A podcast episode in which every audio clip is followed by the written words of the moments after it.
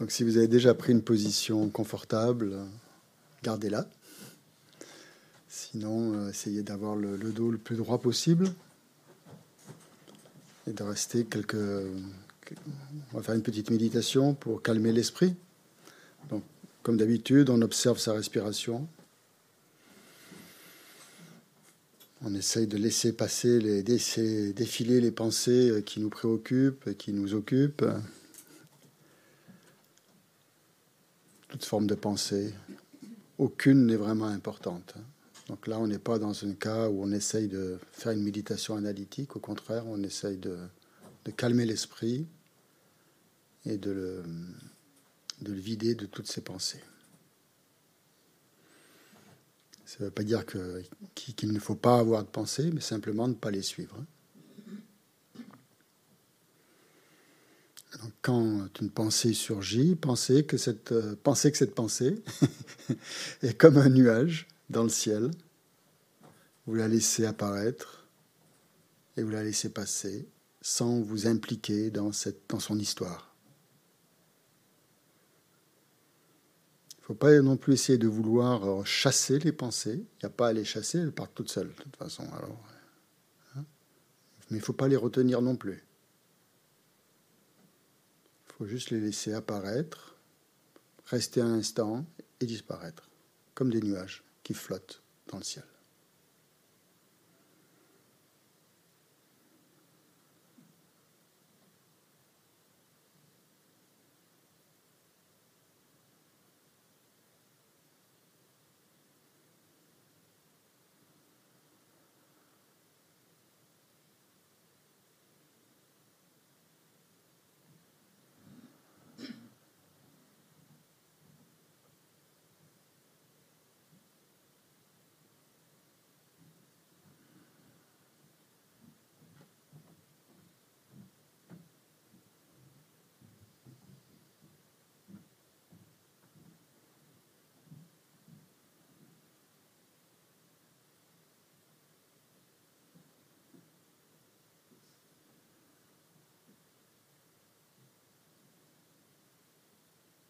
En même temps que vous observez votre respiration, vous prenez aussi conscience de votre corps.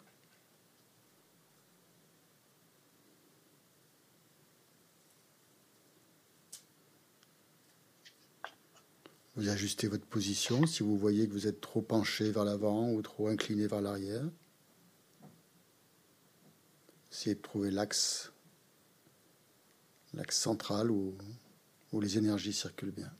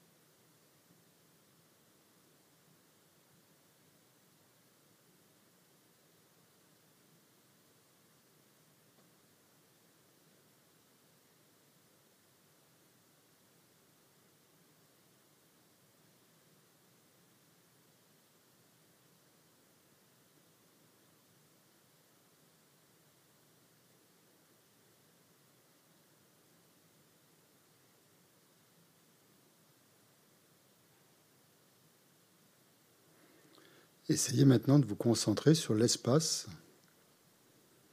qui est euh, sous-jacent ou entre les pensées, qui est là partout, en fait. Et dans cet espace dans lequel les pensées circulent. Donc au lieu de vous concentrer sur les, sur les pensées, concentrez-vous sur l'espace qui est la toile de fond. C'est l'espace, euh, c'est votre nature, la nature de votre esprit en fait. Essayez de voir combien elle est vaste, combien elle est euh, immense, qu'il n'y a pas de limite.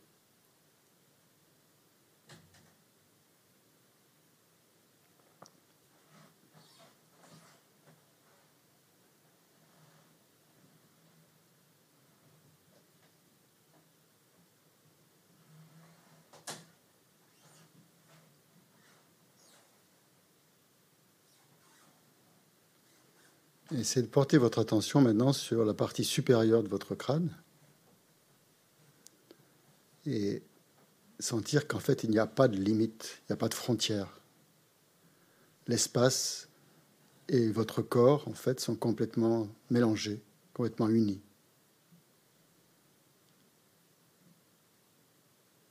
Votre corps ne s'arrête pas au sommet de votre tête euh, ou à votre à l'extrémité de votre joue droite ou de votre joue gauche. C'est complètement fondu dans cet espace immense.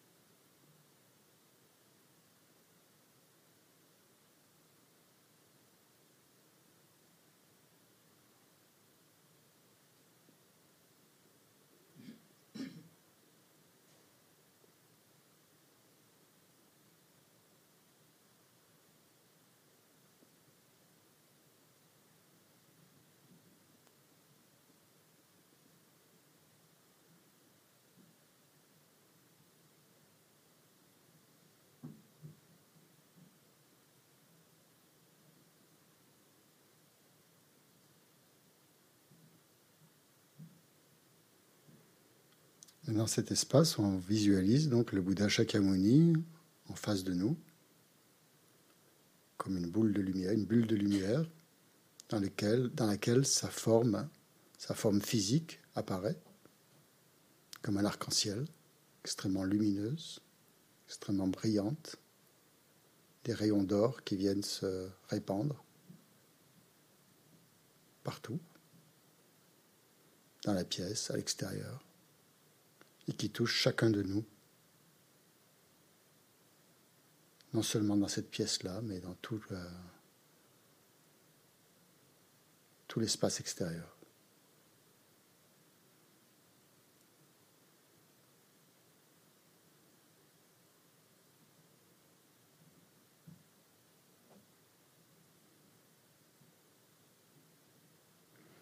Pensez qu'autour de vous, il y a une infinité d'êtres vivants.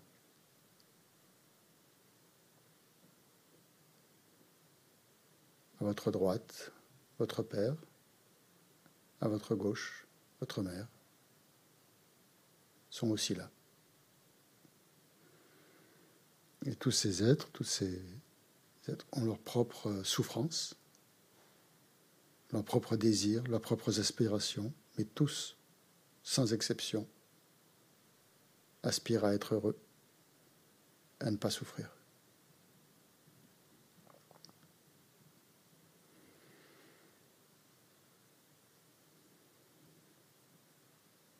tous aspirent à trouver une protection, un refuge, une voie spirituelle et un guide sur cette voie.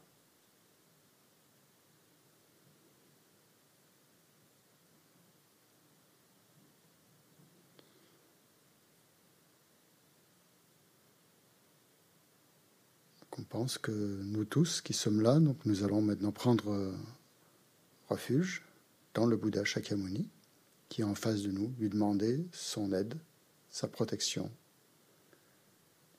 et de nous, de nous guider sur la voie, jusqu'à l'éveil.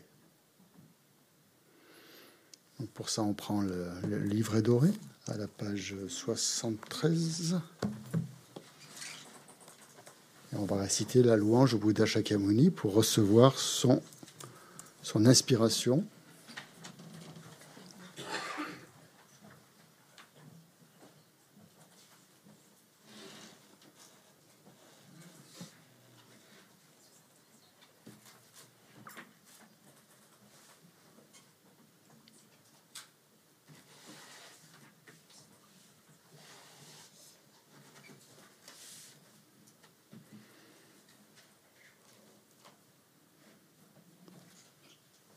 73.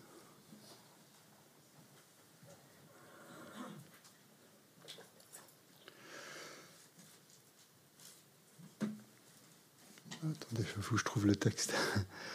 Hmm.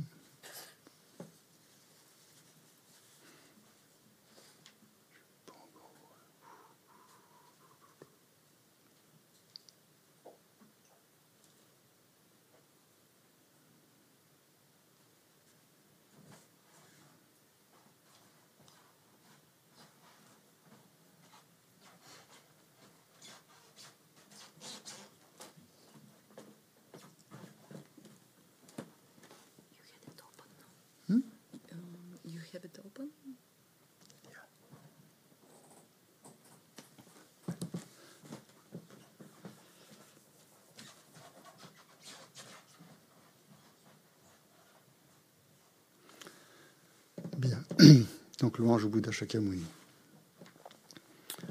Maître enseignant, Bhagavan, Tathagata, Arhat, Bouddha pleinement accompli, parfait en connaissance et en bonne conduite, Sugata, connaisseur du monde, insurpassable, guide des êtres à discipliner, enseignant de tous les dieux et de tous les hommes. À vous, Bouddha, Bhagavan, glorieux conquérant, Shakyamuni, je rends hommage et présente des offrandes. En vous, je prends refuge. Maître enseignant, Bhagavan, Tathagata, Arad, Bouddha pleinement accompli, parfait en connaissance et en bonne conduite, Sugata, connaisseur du monde, insurpassable guide des êtres à discipliner, de tous les dieux et de tous les hommes. À vous, Bouddha, Bhagavan, glorieux conquérant, Shakyamuni, je rends hommage et présente des offrandes. En vous, je prends refuge. Maître enseignant, Bhagavan, Tathagata, Arhat, Bouddha pleinement accompli, parfait en connaissance et en bonne conduite, Sugata, connaisseur du monde, insurpassable guide des êtres à discipliner, enseignant de tous les dieux et de tous les hommes, à vous, Bouddha Bhagavan, glorieux conquérant, Shakyamuni, je rends hommage et présente des offrandes, en vous je prends refuge. Vous, chef parmi les hommes, à votre naissance, vous avez fait sept pas sur cette grande terre, et annoncer Je suis suprême en ce monde. À vous, sage en ce temps-là, je rends hommage. Corps parfaitement pur, forme éminemment noble, océan de sagesse, vous êtes pareil à une montagne d'or, et votre renommée illumine les trois mondes. À vous, Sauveur suprême, je rends hommage. Vous êtes orné des marques excellentes, votre visage est semblable à une lune immaculée, et votre teint est pareil à l'or. À vous, je rends hommage. Purs comme vous, les trois mondes ne le sont pas. À vous, dont la sagesse est incomparable, je rends hommage. Sauveur à la grande compassion, enseignant qui connaît toutes choses, champ de mérite aux qualités, aussi vaste que l'océan, à vous ainsi aller, je rends hommage. Par la pureté, il délivre de l'attachement, par la vertu, il libère des renaissances infortunées, unique chemin, réalité pure et suprême, au qui apaise, je rends hommage. Vous êtes libérés montrez la voie qui mène à la libération. Vous observez avec ferveur les préceptes de l'éthique, champ pur doté de réalisation. À vous, assemblée suprême vouée à la vertu, je rends hommage. Hommage au suprême Bouddha, hommage au refuge du Dharma, hommage à la noble Sangha, avec une dévotion infinie, hommage à vous trois. À vous qui êtes dignes de respect, m'inclinant avec des corps aux aspects les plus divers, aussi nombreux que les atomes de tous les royaumes, avec une foi suprême, je rends hommage. Ne commettre aucune action nuisible, s'engager dans des actions saines, parfaites, discipliner complètement son esprit. Tel est l'enseignement du Bouddha. Comme une étoile, une vue déficiente, une flamme, une illusion, une goutte de rosée ou une bulle, un rêve, un éclair ou un nuage, considérez ainsi tous les phénomènes composés. Par ses mérites puissent les êtres atteindre l'état d'omniscience et vaincre l'ennemi, les défauts. Puissent-ils se libérer de l'océan de l'existence cyclique, agité par les vagues tumultueuses de la vieillesse, de la maladie et de la mort. Sutra du cœur la perfection de la sagesse. Hommage aux trois nobles, rares et sublimes.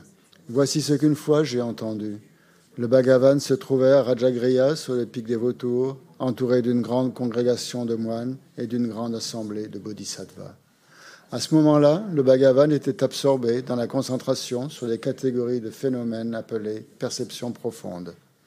Au même moment, le bodhisattva Mahasattva Arya Avalokiteshvara contempla la pratique même de la profonde perfection de la sagesse. Et il vit que les cinq agrégats également étaient vides de nature propre. Puis par le pouvoir du Bouddha, le vénérable Shariputra, s'adressant en ces termes au Bodhisattva, Mahasattva, Arya, Avalokiteshvara, les fils de la lignée désireux de pratiquer la profonde perfection de la sagesse, comment doivent-ils s'y prendre? Le Bodhisattva Mahasattva Arya Avalokiteshvara répondit alors au vénérable Sharadvatiputra. Shariputra, les fils ou les filles de la lignée qui désirent pratiquer la profonde perfection de la sagesse doivent la considérer de la manière suivante. Ils doivent contempler correctement et à maintes reprises le fait que les cinq agrégats, eux aussi, sont vides de nature propre. La forme est vide, la vacuité est la forme. La vacuité n'est pas autre que la forme, et la forme n'est pas autre que la vacuité. De même, la sensation, l'identification, les facteurs composés et la conscience sont-ils vides. Shariputra, ainsi, tous les phénomènes sont-ils vacuités ils sont sans caractéristiques. Ils ne naissent ni ne cessent, ne sont ni souillés ni non souillés, ni déficients ni parfaits.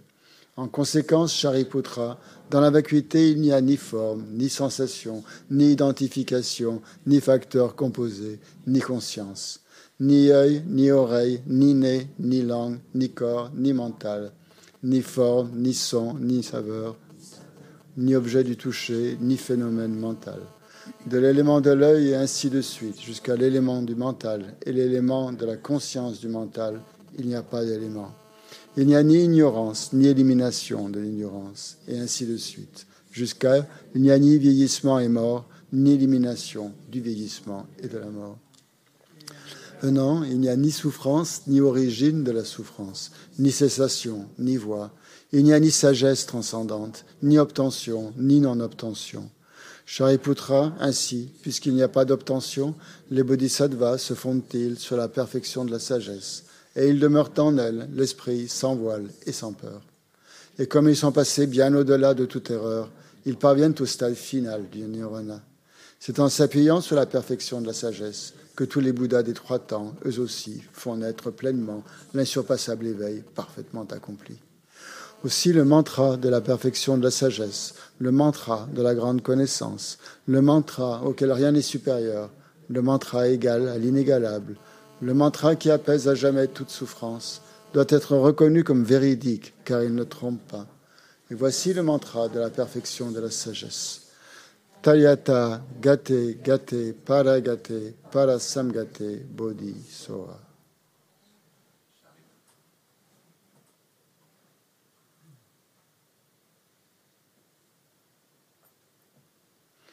Shariputra, c'est ainsi qu'un bodhisattva, Mahasattva, doit s'exercer à la profonde perfection de la sagesse. Puis le Bhagavan sortit de sa concentration et loua le bodhisattva, Mahasattva, Arya Avalokiteshvara en disant Bien, bien, ô fils de la lignée, il en est ainsi, il en est bien ainsi. C'est exactement comme tu viens de l'exposer qu'il convient de pratiquer la profonde perfection de la sagesse. Et les Tathagata eux-mêmes se réjouissent. Lorsque le Bhagavan lui dit cela, le vénérable Sharad Vatiputra, le Bodhisattva Mahasattva, Arya Avalokiteshvara, l'entourage au complet, ainsi que le monde des dieux, des hommes, des asuras et des Gandharvas, furent remplis de joie et louèrent les paroles du Bhagavan. Prière à la Dakini au visage de lion pour éliminer les obstacles. De la sphère sacrée suprême de Ketchara, vous qui par vos pouvoirs de clairvoyance et d'émanation magique prenez soin des pratiquants comme une mère de ses enfants, devant l'assemblée des Dakini des trois endroits, je me prosterne. Akasamara Sachadara Samaraya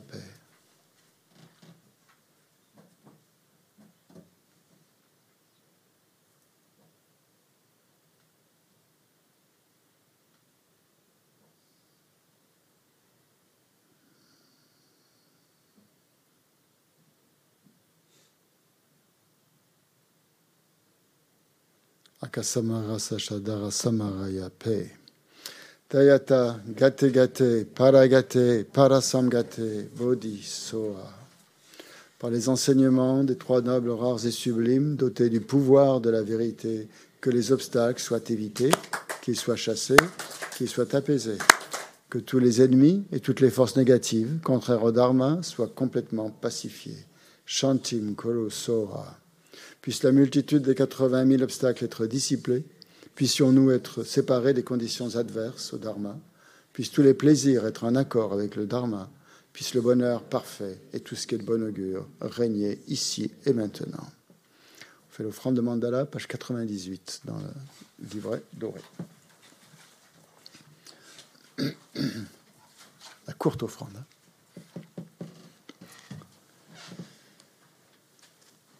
Cette terre, ointe de parfums, jonchée de fleurs, ornée du mont Mérou, des quatre continents, du soleil et de la lune, je la visualise comme un champ de Bouddha et je l'offre. Puissent tous les êtres jouir de cette terre pure.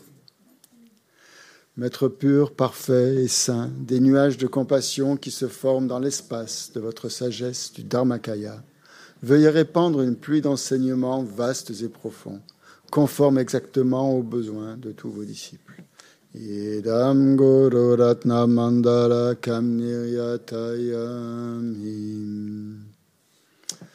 Jusqu'à l'éveil, je prends refuge dans le Bouddha, le Dharma et la communauté suprême, la Sangha.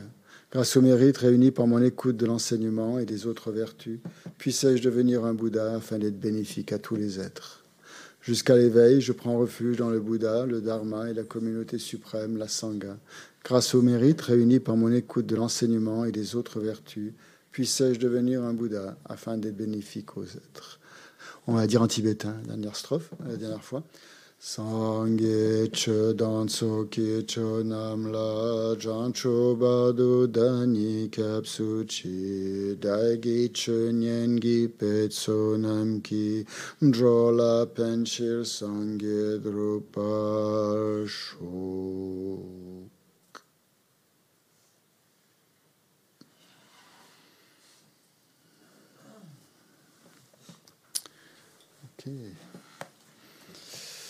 Donc, on va continuer notre euh, exploration du maître spirituel. Donc, hier, on a vu pas mal de choses. Hein. On a vu comment il fallait être, avant d'écouter un enseignement, quelles étaient les quatre confiances qu'il fallait avoir par rapport à, l'écoute de l'enseignement. Les trois vases aussi, l'analogie des trois vases, éviter d'être euh, comme un vase euh, percé, sale ou renversé. Et aussi, on a vu donc euh, les qualités que qu'on devait rechercher chez un maître spirituel, les dix qualités optimales, si on pouvait les trouver. Euh, à notre époque, c'était plus difficile. Sinon, au moins euh, cinq qualités. Sinon, dit le Dalai Lama, si on ne trouve pas les cinq qualités, au moins trois qualités, c'est-à-dire que ce maître soit ait de la compassion, euh, pour les êtres, qu'il ait une compréhension au moins de, de la vacuité et euh, qu'il soit enthousiaste à donner des enseignements. Et puis on a vu aussi les qualités du disciple. Euh, qualités du disciple, quelles sont-elles? Première Un esprit ouvert et impartial. Oui. Ouais. Comment? Qui, a du discernement, qui sait discerner le vrai du faux. Ouais. Au niveau conventionnel, hein, ça s'entend bien sûr. Et qui a un intérêt sincère pour le dharma. Voilà. Déjà, si on a ça, euh, on est un disciple qualifié. Donc aujourd'hui, on va, on va, continuer. On va parler de. On parle beaucoup de, l'inspiration ou de la bénédiction du maître. Hein, c'est dans, des prières, hein, ça vient souvent ce terme. Accordez-moi votre bénédiction pour que, pour, que, pour que je réalise ceci, pour que je réalise cela. On va essayer de, réfléchir un petit peu à ce que c'est, qu'est-ce que ça veut dire cette, euh, cette inspiration, cette, euh, cette bénédiction.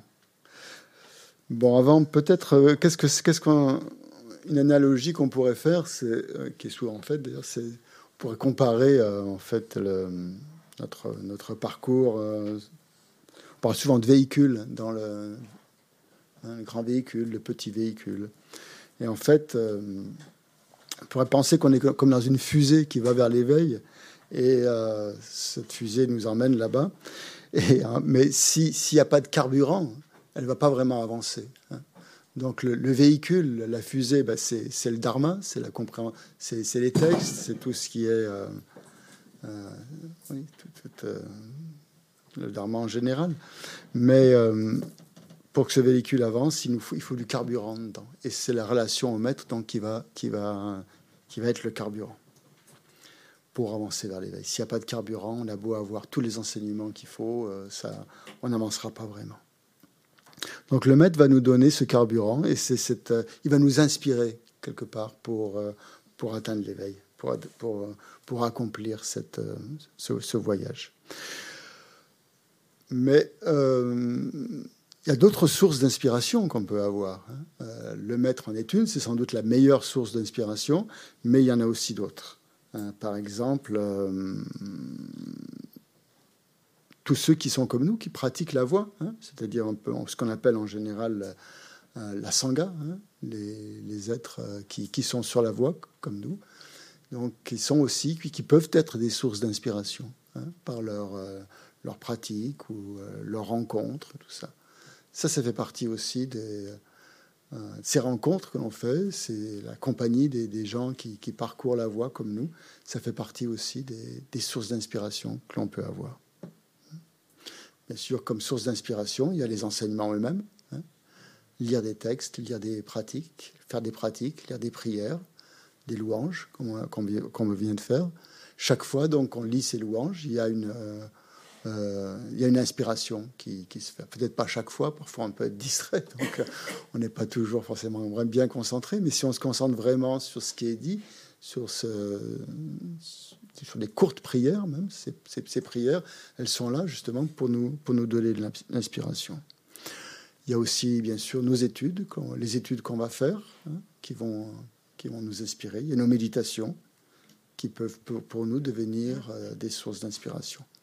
Mais la plus grande de toutes les sources d'inspiration, la plus puissante sur la voie spirituelle, c'est notre relation avec un maître qualifié, avec un guide, un guide un guide qui, en fait, qui est l'incarnation de, de, ce que nous voulons euh, devenir, hein, du but que, que, nous voulons atteindre.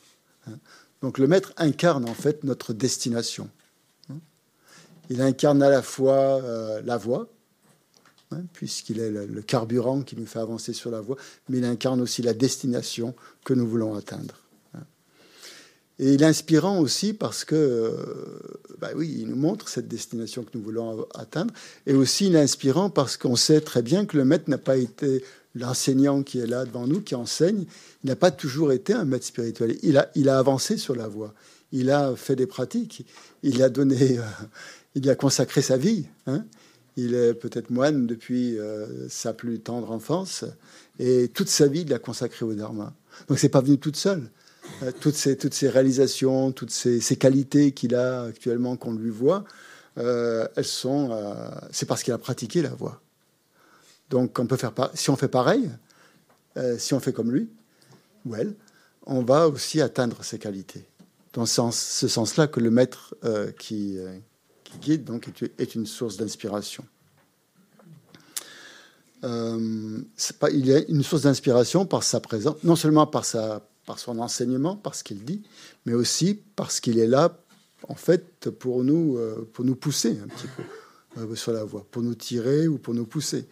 Donc il nous montre en fait euh, par son enseignement et aussi par ses actes, euh, pas seulement par ses paroles, mais il, nous transmet quelque chose qui est extrêmement inspirant. Hein. Donc c'est ça ce qu'on entend par une bénédiction ou une inspiration. Donc en fait, on a besoin, ce que j'essaye de vous dire, c'est qu'on a besoin d'une combinaison de plusieurs sources pour, pour avancer. Et il faut, euh, plus on aura de, sources d'inspiration, plus on avancera. Hein. Et il ne faut pas hésiter à, lire aussi les biographies, les biographies des maîtres euh, du, passé, hein.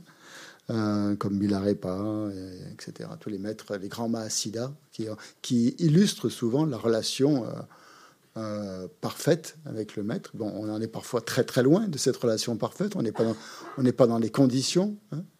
Euh, le, bouddhisme n'est pas aussi répandu en, Occident qu'il l'était au Tibet ou qu'il l'était en, Inde, à une certaine époque en tout cas. Et donc, euh, où à cette époque-là, la relation maître-disciple était une, évidence, quelque chose qui, allait de soi. Pour nous, on est dans une situation un peu plus compliquée, mais bon, peu importe. Euh, cet idéal dans la relation maître à disciple, donc on peut la, on peut la retrouver dans tous ces, dans tous ces récits. Donc, il y a de plus en plus maintenant de, biographies ou d'autobiographies même de maîtres qui sont traduites en, langue occidentale, en anglais ou en français. Donc euh, vraiment, je vous encourage à les lire. C'est toujours euh, source d'inspiration, toujours, toujours, toujours. Et surtout quand on est en panne d'inspiration, euh, le fait de se replonger dans ces, histoires, tout de suite, ça donne un élan absolument incroyable. Euh, pour répondre à une question, à la question d'Anaïs hier soir, je n'ai pas, voulu répondre parce qu'il ne nous restait pas assez de temps. Est-ce qu'on pouvait avoir plusieurs maîtres spirituels? C'est ça que tu as demandé. Euh, ce que je voudrais dire par rapport à ça, c'est que oui, on peut avoir plusieurs maîtres spirituels. C'est sûr, puisque ces maîtres spirituels peuvent nous apporter euh, différentes formes d'inspiration. Hein. Ils peuvent nous inspirer de différentes manières. Un maître spirituel peut nous, nous inspirer par son, son, charisme, sa compassion, par son, euh, son, un autre par son érudition, euh, par ses, un autre par ses, sa façon de se relier au, euh, voilà, avec les, à, ses disciples. Tout ce, tout, est possible. Hein. Il tous les maîtres incarnent les qualités de l'éveil. Et comme les qualités de l'éveil sont pratiquement infinies, euh, on peut trouver dans différents maîtres spirituels euh, une illustration en fait de, différents types de qualités. Donc il faut pas, euh, faut pas s'en priver. Hein. Si après, il faut faire attention quand même. Il faut avoir une attitude absolument euh, je dirais, juste et impartiale, et ouverte aussi, comme, puisque ça fait partie des qualités du disciple. Et il ne faut pas euh, que ça crée des conflits. Hein. C'est surtout ça qui, est important.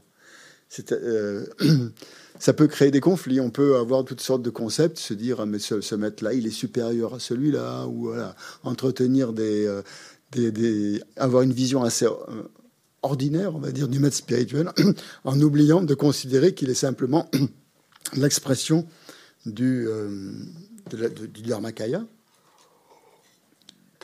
Moi, j'en reparlerai ce que c'est que ça, le Dharmakaya, mais qu'il est un, le représentant du Bouddha.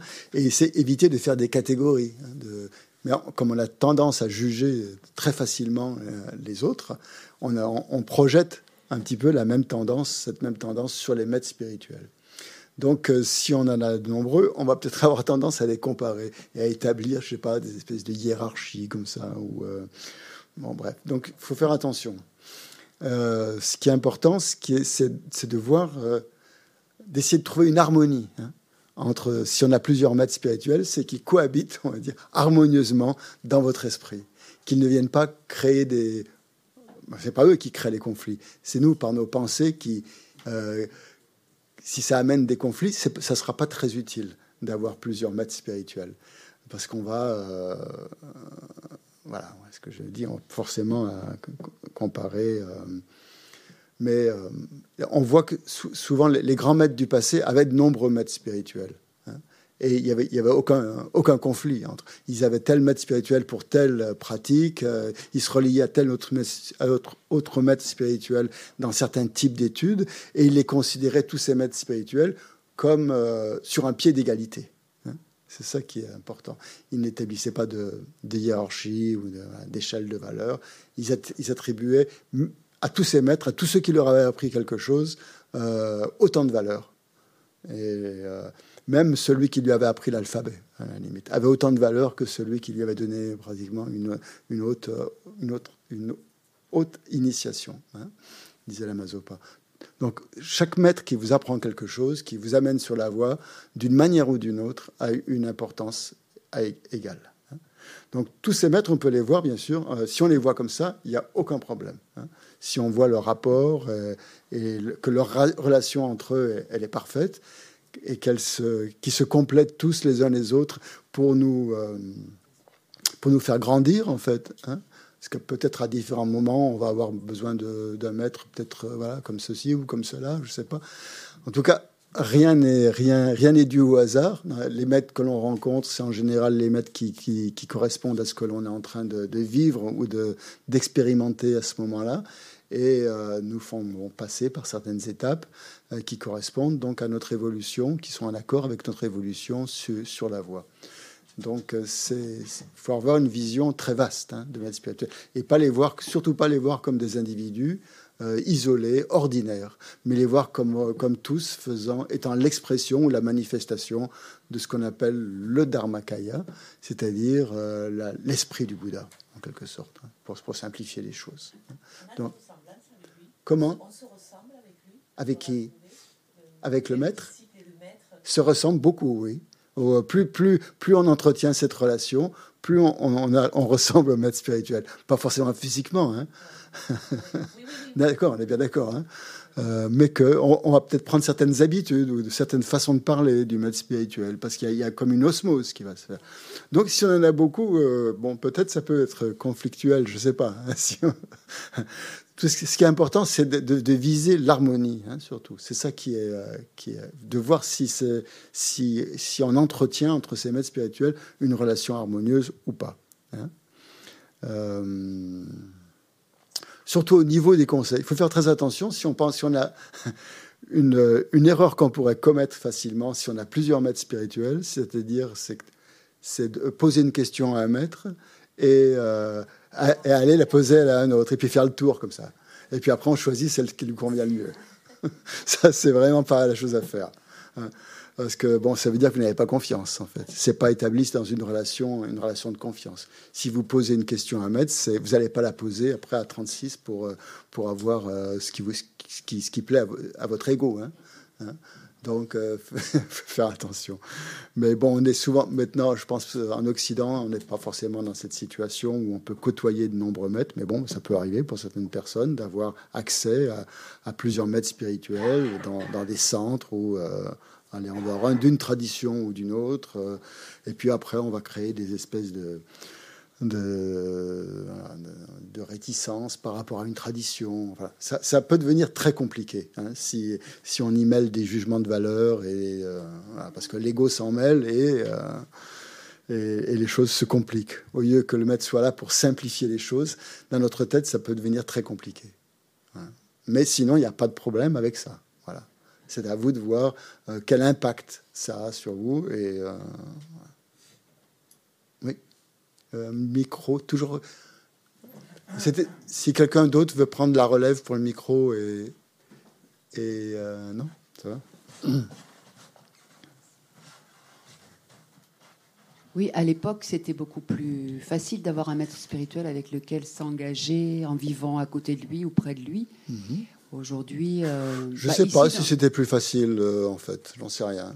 Euh, ça paraît plus facile quand on lit les histoires comme ça. Que Mais tout le monde n'avait pas accès aux maîtres spirituels. Même au Tibet, il y avait euh, ils étaient dans leur monastère et pour des laïcs, par exemple, c'était c'était pas forcément facile d'avoir accès à des grands grands maîtres. Faut pas croire. Hein. C'était, euh, il y avait, on n'accédait pas comme ça. on pouvait pas voir le Dalai Lama en personne. Hein, c'était pas. Hein, ça dépendait surtout bah, de, votre karma aussi, de la relation. Ça dépendait de beaucoup de choses. Hein. les maîtres spirituels étaient souvent très, ils, le sont encore, mais souvent très très très protégés par leur par leurs disciples, par les moines autour d'eux, euh, les nonnes, et euh, y accéder, ça ça se faisait pas facilement. On, avait, on les rencontrait lors d'initiation, lors d'enseignement, comme ça, mais on n'allait pas les voir. Et quand vous voyez les Tibétains, ben, ils n'ont pas forcément un accès direct au maître spirituel. Ils viennent recevoir des bénédictions, ils se pressent en foule autour d'eux, mais il y en a très peu qui, euh, qui peuvent accéder au maître. Hein. Euh, c'est pas donné. Euh, c'est pas possible pour tout le monde. Donc, euh, faut pas non plus idéaliser la situation des Tibétains par rapport à nous, parce que ils ne cherchaient pas tous forcément à avoir accès au maître spirituel. Ils, souvent, ils se contentaient de, recevoir une petite bénédiction pour, sur la tête, et pour eux, c'était, c'était formidable. Une fois, j'ai traduit pour un maître qui s'appelle Ayang Rinpoche en, à Paris. Et euh, il, a, raconté quelque chose qui m'a beaucoup touché. Il a, il, a, il a, raconté que la première fois qu'il a enseigné euh, le, le Powa euh, au Tibet, non, c'était au Bhoutan, il, est, il y avait des milliers, des milliers de personnes qui étaient venues, c'était un maître assez renommé. Et il était, à cette époque-là, il n'y avait pas de haut-parleur, il n'y avait pas de micro. Il enseignait, il y avait des gens, mais de partout, qui n'entendaient rien en fait. Ils, n'avaient même pas le son de sa voix, ou très très vaguement. Mais ils étaient, ils étaient là. Et, ils recevaient apparemment, euh, ils étaient heureux d'être là, de, recevoir la transmission de cette euh, pratique de Powa, parce que c'est une pratique qui est importante euh, au niveau de la relation de maître à disciple et qui, au moment de la mort, permet justement de renaître dans, des terres, dans une terre pure, ou avoir une meilleure réincarnation. Donc pour tout ce peuple tibétain, même s'il ne comprenait pas, s'il n'entendait pas la, la, la distinctement, il devait entendre, je pense, quelque chose quand même, la relation était établie quand même. Ça veut dire le, degré de foi qu'il y avait, de confiance hein, totale. Hein. Oui, il faut absolument qu'on soit proche, qu'on ait toutes les conditions favorables réunies, que ça soit optimal, qu'il n'y ait, pas la moindre, le moindre obstacle. On est très très exigeant dans, nos, relations avec euh, les. On voudrait qu'il y ait que ce soit notre coach qui soit toujours à côté de nous et tout ça. mais ça, si on regarde bien, si on regarde vraiment euh, de près, quoi, c'est rarement comme ça. Quoi. Les disciples privilégiés, il y en a très très très peu, très très peu. Ouais. Aujourd'hui, est-ce qu'on peut euh, rencontrer le, Dalai Lama? Je veux dire, euh, on peut assister à ses enseignements. On peut assister à ses enseignements, et ça, c'est c'est être en contact avec lui. Oui, mais par exemple. Aller le voir euh, dans son palais Non, alors euh, pas sonner à sa porte, mais je veux dire, euh, il y a des gens qui, ont la possibilité d'avoir des. Oui, ça peut, ça peut arriver, oui. Ça dépend de ce que vous faites, oui. Ça dépend des. Ça arrive, oui. Tu as, tu as déjà assisté à un de ces enseignements? Oui, oui, oui. oui. J'ai eu la chance dans les années, au début, oui. Des... Maintenant, c'est le Dalai Lama, vous pouvez l'avoir sur Zoom et vous pouvez aussi recevoir ses enseignements. Et c'est la transmission, elle passe. Hein, elle passe quand même. Pas besoin d'être à côté. Pas besoin d'être, pas besoin d'avoir, euh, d'être avoir un contact immédiat. Il faut, il faut mettre une relation avec un maître spirituel. C'est pas une relation amicale où on a besoin d'être tout le temps avec cette personne. Hein. C'est quelque chose qui s'établit dans notre cœur, hein, dans notre esprit. Et à partir du moment, comme je vous le disais hier, on, a, on, on ressent cette profond, ce lien, cette relation avec un maître, il est dans notre cœur. On n'a pas besoin de le toucher physiquement, de le voir physiquement à côté de nous. C'est pas ça. On peut très bien se, relier à lui par la pratique, et c'est beaucoup plus efficace de se relier à la pratique plutôt que de le, que de le, côtoyer au, quotidien. Voilà. Donc maintenant, pour en revenir à ces bénédictions dont on parlait, comment est-ce que ces bénédictions, est-ce qu'elles nous, nous touchent hein? Comment, comment ça se passe en fait avec, euh, avec la bénédiction? Et euh, comment, ça, comment est-ce qu'on. Est qu'on bon, peut-être le. vous parlez du mot, du mot sanskrit. Le mot sanskrit pour, pour euh, bénédiction, qu'on utilise, qu'on a traduit en, langue occidentale, c'est adistana. Et les Tibétains l'ont traduit par jin, jinlap. Et euh, adistana ou jinlap, c'est, ça, se traduirait littéralement par. Euh, difficile à traduire, comme une vague une vague d'inspiration, une vague de bénédiction. Il y, a, la notion de vague dedans, c'est-à-dire une, euh, quelque chose qui vous élève. Une vague, une vague, en fait, si vous n'êtes pas dans le creux, si vous êtes au sommet, c'est quelque chose qui vous élève. Et donc c'est cette idée, en fait, que la bénédiction, c'est ce qui va vous élever. C'est ce qui va vous sortir un petit peu de, de, notre, de notre marasme quotidien et nous élever à quelque chose de, plus haut. Un peu, hein. Donc c'est un, peu, comme la voix. Donc c'est ça qu'on entend par, par bénédiction, par une source d'inspiration. Et cette, euh, en fait, euh, il y a quatre caractéristiques pour que cette euh, quatre caractéristiques essentielles qui font que cette bénédiction, que cette inspiration, que cette élévation a lieu.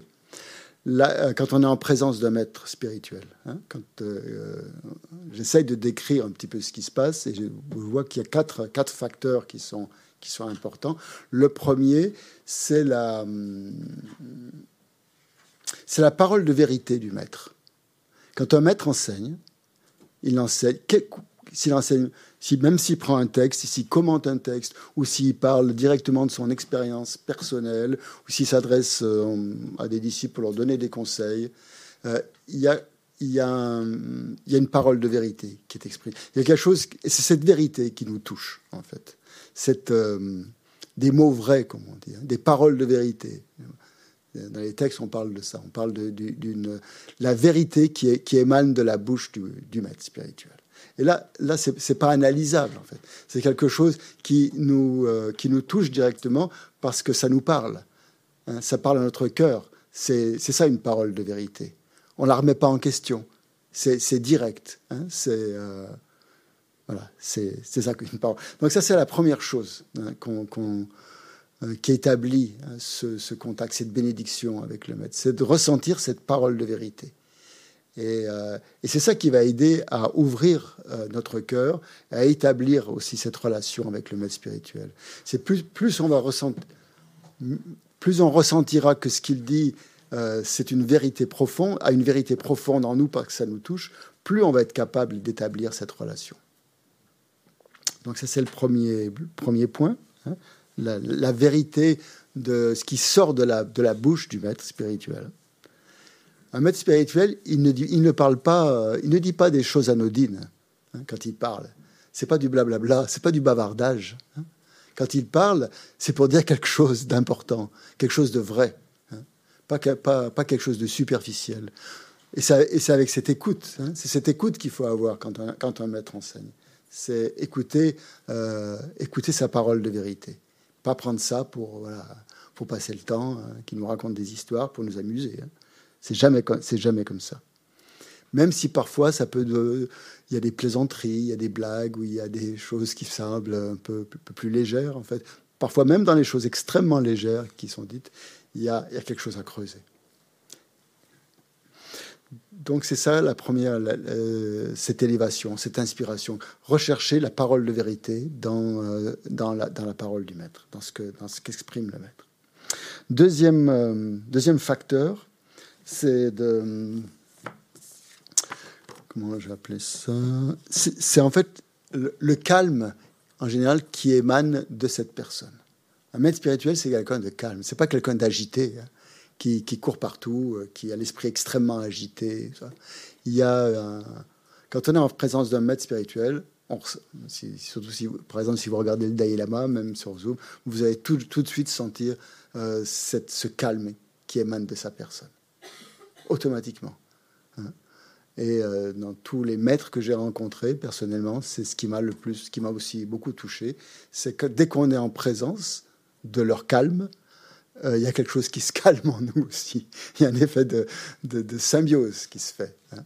Et ça, euh, voilà. Donc, ça fait partie aussi des critères que l'on peut, que l'on peut utiliser pour tester un maître spirituel. Est-ce que ce maître spirituel nous agite ou est-ce qu'il nous calme?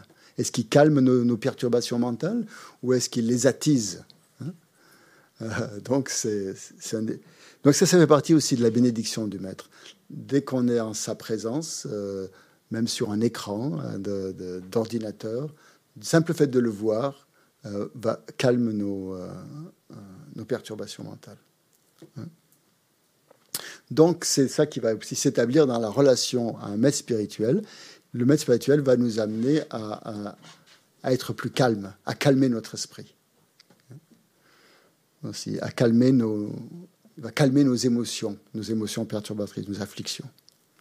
Ça, c'est le deuxième point. Le troisième point, le troisième facteur qui fait que euh, le contact avec le maître spirituel nous élève, donc la parole de vérité, son calme, c'est euh, sa sagesse. Hein. La sagesse qu'il nous, euh, qu'il nous transmet. Euh, et cette sagesse qui, qui va nous permettre donc de, de, traverser ou de résoudre certains conflits intérieurs, certains de nos problèmes, certaines de nos, de nos perturbations mentales, en nous en montrant la nature en fait, de ces perturbations mentales. Donc c'est ça, c'est son. Euh, on sent la sagesse de ce maître à travers ce qu'il dit, parce que ce qu'il nous dit, en fait, ça a un impact immédiat sur notre, sur notre souffrance. Donc c'est par sa sagesse qui est liée à la compassion. Les deux sont unis dans ce cas-là, hein, la sagesse et la compassion. Sont des maîtres réalisés qui ont uni euh, sagesse et compassion. Donc sa sagesse et, cette, cette, compassion et cette sagesse s'expriment euh, d'une manière euh, parfaite, d'une manière directe, d'une manière unie. Donc grâce à, ces, grâce à sa sagesse, donc, on va être capable de voir, euh, ça va illuminer notre pratique. En fait. On va comprendre des éléments qui, qui, vont éclairer notre quelle que soit notre pratique. Même si on, si on, qu'on soit en train de pratiquer le renoncement, qu'on soit en train de pratiquer la bodhicitta ou, la vue de la vacuité, on, va, on va entendre dans ces paroles quelque chose qui nous éclaire, quelque chose qui, qui illumine notre pratique. Et c'est comme ça que l'inspiration ou la, bénédiction a lieu, grâce à cette sagesse-là. Donc le, maître, par sa sagesse, nous donne également plus de sagesse. Et euh, quatrième point, euh, quatrième facteur donc, qui, fait que le contact avec un guide spirituel nous élève, c'est que nous voyons de plus en plus, nous reconnaissons de plus en plus les bienfaits de cette relation. Au début, cette relation avec un maître spirituel peut nous sembler lointaine, artificielle ou euh, euh, forcée, je ne sais pas comment dire. Mais avec le temps, plus ça paraît, euh, plus on en voit les bienfaits. Parce qu'on parce qu'on se transforme, en fait. On devient des, des individus un peu meilleurs, quoi. et plus compatissant en tout cas, plus ouvert aux autres. Et, euh, et la voix à ce moment-là prend un, prend un autre goût complètement différent. Et ça, donc, ça, ça, fait partie aussi de, de la bénédiction du maître. Hein. Quand il nous apparaît que, que cette relation, qu'il n'y a rien de plus bénéfique qu'une relation à un maître spirituel, que tout le reste à côté c'est bien joli, mais ça ça, ça pas ce niveau-là. Hein. on a beau, ça ne veut pas dire qu'il faut, qu'il faut arrêter toute relation avec d'autres gens au niveau familial, au niveau professionnel. Non, c'est pas du tout ça. Mais au niveau qualitatif, euh, on, ne se situe pas au même niveau. Hein. Sûr, il faut toujours garder euh, l'amour, la compassion pour les aides, pour ces... Mais même avec notre, notre famille la plus proche, même avec nos parents, nos conjoints, nos enfants. Euh, jamais il y aura le même niveau qu'avec un maître spirituel. Jamais. C'est impossible. Voilà. Enfin bon, je parle peut-être pour moi, mais je ne sais, pas. C'est ce que je ressens en tout cas. Euh, donc voilà, quatre points, donc quatre facteurs qui font que le contact avec un mec spirituel va nous élever vers quelque chose de plus haut, vers, dans une autre dimension un petit peu. Donc c'est euh, la vérité de l'enseignement, euh, le calme de la personne et en nous aussi sa sagesse et la, reconnaissance du, bienfait de cette relation. une autre analogie qui est parfois utilisée, qui est plus traditionnelle, euh, c'est celle de, du soleil, de la, loupe et des brindilles. Hein. si vous avez un tas de brindilles sèches, euh, même si le soleil est très très très chaud, il va pas va pas allumer euh, le tas de brindilles. Il a beau être le soleil, il n'y a, rien de plus chaud que le soleil. Malgré cette chaleur du soleil, le tas de brindilles ne va pas, s'enflammer. Pour que le tas de brindilles s'enflamme, il faut par exemple une loupe hein, qui converge, hein, qui réunit les rayons du soleil pour embraser euh, ces brindilles. Ben, la loupe, c'est le maître spirituel. Hein. S'il n'y a pas le maître spirituel, vous aurez beau avoir la chaleur du soleil. Qu'est-ce que c'est la chaleur du soleil? Ben, La chaleur du soleil, c'est le, les Bouddhas, c'est les Bodhisattvas qui sont tout le temps là, qui chauffent tout le temps, qui sont comme le soleil, qui irradient de lumière pour nous, hein, tout le temps, tout le temps, constamment, 24 heures sur 24, même la nuit. Toujours, ils sont là, en présent, euh, leur présence, ils sont là. Mais bon, s'il n'y a pas le maître spirituel pour canaliser ces rayons, les rayons des, Bouddhas et, nous les transmettre, nous qui sommes comme des brindilles, euh, qui, avons besoin, qui n'arrivons pas à nous enflammer quelque part, hein, parce que euh, on est sec, malheureusement. Euh, il nous faut cet, intermédiaire euh, que va jouer le maître spirituel pour, pour nous transmettre en fait toute la bénédiction des Bouddhas et Bodhisattvas. Donc on peut, dire que le, le, maître spirituel est une espèce de, médium ou d'intermédiaire entre, entre nous et, les Bouddhas, parce qu'il va, c'est l'élément en fait qui va, qui va, qui va favoriser le comment dire, l'énergie euh, euh, éveillée des, Bouddhas et des, Bodhisattvas pour qu'elle pénètre dans notre, dans notre vie et dans notre cœur d'une manière euh, immédiate. Hein. Quand, quand, le, quand, le, feu flambe, c'est quelque chose qui, se produit d'un coup. Hein. Donc il suffit qu'on ait une qu'on entretienne ou qu'on entretienne cette relation, qu'on ressente cette relation au maître spirituel pour que tout de suite il y ait l'inspiration. Donc ça, ça fait partie justement de, de la bénédiction, de l'inspiration du maître spirituel. Euh, donc pourquoi est-ce que ça se passe comme ça en fait? Pourquoi? Pourquoi? C'est parce qu'en fait notre nature de Bouddha et la nature et, les Bouddhas, c'est la même nature en fait. Hein. c'est exactement la même nature. Nous avons cette nature de Bouddha en nous. Donc il y a une. Euh, mais, en fait, nous en sommes comme si on en était un petit peu. Euh, si elle était voilée, hein, quelque chose. Nous n'y avons pas vraiment accès, ou de temps en temps, en tout cas. Donc il y a qu'un maître spirituel qui peut euh, faire converger l'énergie éveillée des, des, maîtres spirituels et notre nature de Bouddha qui est encore latente, on va dire. Mais, tout est là, en fait. Hein. Les brindilles ne demandent qu'à s'enflammer. Seulement, il faut l'élément euh, qui va, il faut l'étincelle, autrement dit. Et donc, c'est ce, c'est ça ce qu'on appelle euh, l'étincelle. Cette étincelle, c'est ça, donc l'inspiration, euh, la bénédiction que va nous transmettre le maître. Parce que nous avons cette nature de Bouddha. Si nous n'avions pas cette nature de Bouddha, ben, ça ne marcherait pas. Hein. donc, c'est ça qui fait que ça marche. Qu'il y a une relation, en fait, interdépendante entre les Bouddhas, notre nature de Bouddha et le maître sa propre nature de Bouddha, qui, lui, il a éveillé sa nature de Bouddha.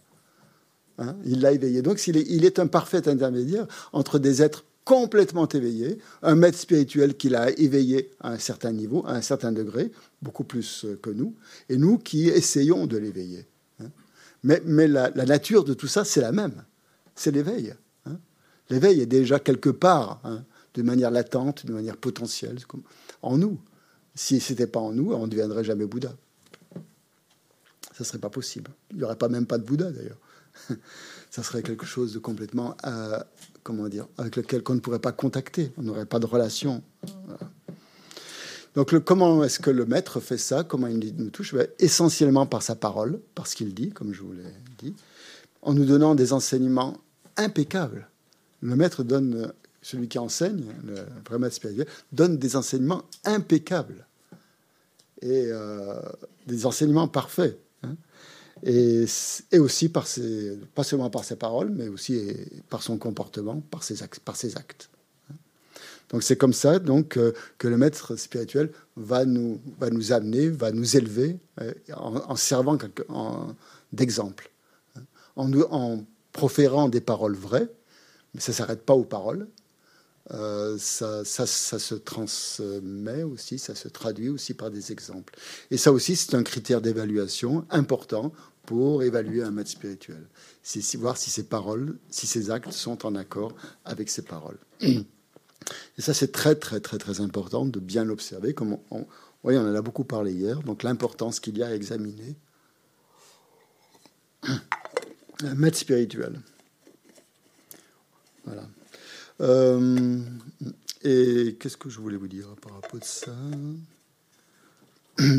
Donc, comment est-ce que. Quatre façons aussi, là. Il y a de, dont l'énergie des Bouddhas et des Bodhisattvas fonctionne à travers un maître spirituel. Pourquoi est-ce qu'elle peut fonctionner à travers un maître spirituel, cette énergie des Bouddhas et des Bodhisattvas? Premièrement, ça va fonctionner si nous avons confiance. Si on n'a pas confiance, s'il n'y a pas cet élément de confiance, on peut appeler ça la foi, mais bon, ça a peut-être des connotations qui ne plaisent pas à tout le monde, donc je n'utilise pas le mot foi, je préfère, j'utilise le mot confiance. Euh, à partir du moment où on fait, euh, où on a confiance, ça va se produire. C'est euh, cette énergie des Bouddhas et des Bodhisattvas va pouvoir fonctionner, se transmettre par l'intermédiaire du maître spirituel. Deuxième euh, chose qu'il nous faut absolument, c'est l'ouverture, comme on disait. L'ouverture. Si, on n'est pas ouvert à ça, si ça ne nous intéresse pas, autrement dit, ben, ça ne passera, passera pas, évidemment. C'est un élément moteur. Donc cette ouverture, il faut la, faut la cultiver. Hein. Ce n'est pas forcément quelque chose d'acquis, euh, tout de suite, en tout cas, mais c'est quelque chose qui se développe. Elle va se développer, elle va se développer au contact des maîtres spirituels, mais pas forcément au contact physique au contact de leur enseignement, euh, au contact du Dharma aussi. Un troisième élément qui fait que cette énergie spirituelle va passer par l'intermédiaire du maître, c'est le respect. Le respect envers le maître spirituel. Euh, ça aussi, c'est très important. Quand on, quand on est en face maître spirituel, euh, il y a une attitude respectueuse à avoir ou qui, qu'on ressent tout de suite, justement, par la présence du maître spirituel. C'est pas simplement parce qu'on imite les autres qui sont dans la salle, on essaie de faire comme nous, de faire comme eux, je veux dire, mais plutôt de tout de suite il y a un élément qui, qui impose le respect. Hein. Et donc ça fait partie aussi du, euh, de cette, de cette si, on n'a pas de respect pour, euh, pour quelque chose, ben voilà, ça, ça passe pas quoi, ça passera pas. Et euh, donc le respect, ça fait partie, donc c'est un élément de la, de la foi, hein, le respect, un élément de la confiance aussi. Dès qu'on a confiance dans quelque chose, eh bien, je pense qu'on on respecte cette chose-là. Et la dernière, alors je ne sais pas trop comment l'appeler, euh, le traduire, il y, a, il y, a, plusieurs choses, euh, il y a plusieurs éléments. Il y a un élément de fascination, je pense. On est fasciné par cette personne. Cette personne nous fascine. Euh, nous impressionne, autrement dit. On est impressionné par cette personne, automatiquement. Hein. C'est pas quelqu'un. Tout de suite, on sent qu'il y a quelque chose de pas ordinaire dans cette personne. Peut-être un émerveillement, c'est peut-être un peu fort, je sais pas, ça dépend des gens. Euh, un émerveillement devant cette personne. On se sent un peu émerveillé en voyant, chaque fois qu'on voit cette personne. C'est un peu un mélange de tout ça, je ne sais pas comment l'exprimer. Cet émerveillement, fascination et admiration profonde et de vouloir être comme émulation aussi. Donc c'est un mélange de tout ça, d'émulation, de vouloir être comme cette personne. Je ne sais pas si vous avez remarqué, mais quand on est en présence de quelqu'un qui, vous qui, vous impressionne par ses qualités, automatiquement, on se comporte différemment. On ne se comporte pas d'une manière ordinaire. On, est, on essaye d'être euh, bah, d'être bien quoi, devant, face de cette personne, de bien parler dans cette personne, de bien penser devant cette personne, Bref, on essaie d'être quelqu'un de bien, de se présenter comme quelqu'un de bien, pour, euh, euh, pour que cette personne, pour, euh, voilà, pour, pour, avoir une relation avec cette personne. Et c'est quelque chose d'automatique qui se passe. Donc ça, on peut le, ressentir tout de suite avec un maître spirituel. On va essayer de... C'est pas de l'hypocrisie, c'est pas une feinte, c'est pas... C'est quelque chose de complètement naturel, je trouve, dès que quelqu'un vous impressionne, de vouloir se, de vouloir se montrer ou apparaître d'une manière agréable et sous son meilleur jour euh, à cette personne. Est-ce qu'il y a des questions par rapport à tout ça? Oui. Mathurin?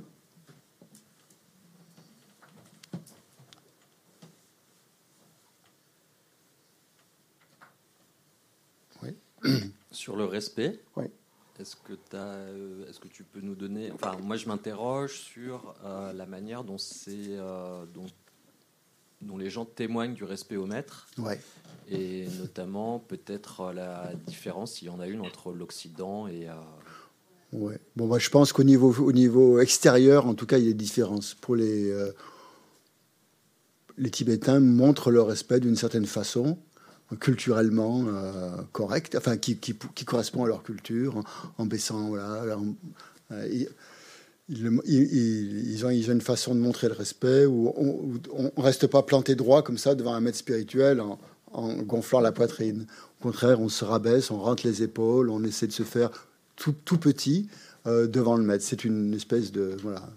Donc les, Occidentaux ont copié euh, voilà cette, méthode euh, des Tibétains parce qu'elle paraît, elle devient très naturelle au bout d'un moment. Hein. parce que je sais pas, c'est quelque chose. c'est comme si on voulait un peu peut se rabaisser hein, pour, euh, par rapport à la personne, montrer qu'on a, qu'on a un respect pour cette personne. Euh, c'est comme ça que ça fonctionne, en tout cas en, Asie. Peut-être il y a d'autres cultures où ils témoignent leur respect, mais en général, c'est euh, incliner la tête ou pencher le corps, c'est, un peu comme ça. En Occident, c'est pour nous, on peut avoir du respect intérieurement sans que ça se traduise par une manifestation physique. Hein, voilà c'est plus important, hein, je pense, sentir le respect intérieurement que physiquement. Donc on n'est pas obligé, quand un maître, euh, voilà, euh, si on n'a pas vraiment euh, envie, on n'est pas obligé de, se, de faire comme les autres et de s'incliner ou de se prosterner. Voilà, c'est pas ça qui compte en fait. C'est pas ça que le maître regarde. C'est pas. mais c'était voilà, on a, on a adapté. Quand le bouddhisme est venu en Occident, on a, tout importé. on a importé la marchandise et, le packaging aussi. Ah, maintenant, il faut, on est dans une période, peut-être qu'il faut faire le tri. Il y a des éléments de la culture tibétaine qu'on n'est pas obligé de, transporter avec nous. Hein, Mais il y, en a, qui sont, voilà, qui, s'imposent naturellement. Donc, c'est à chacun de voir, en fait. C'est pas vraiment, il n'y a pas de règles. Voilà.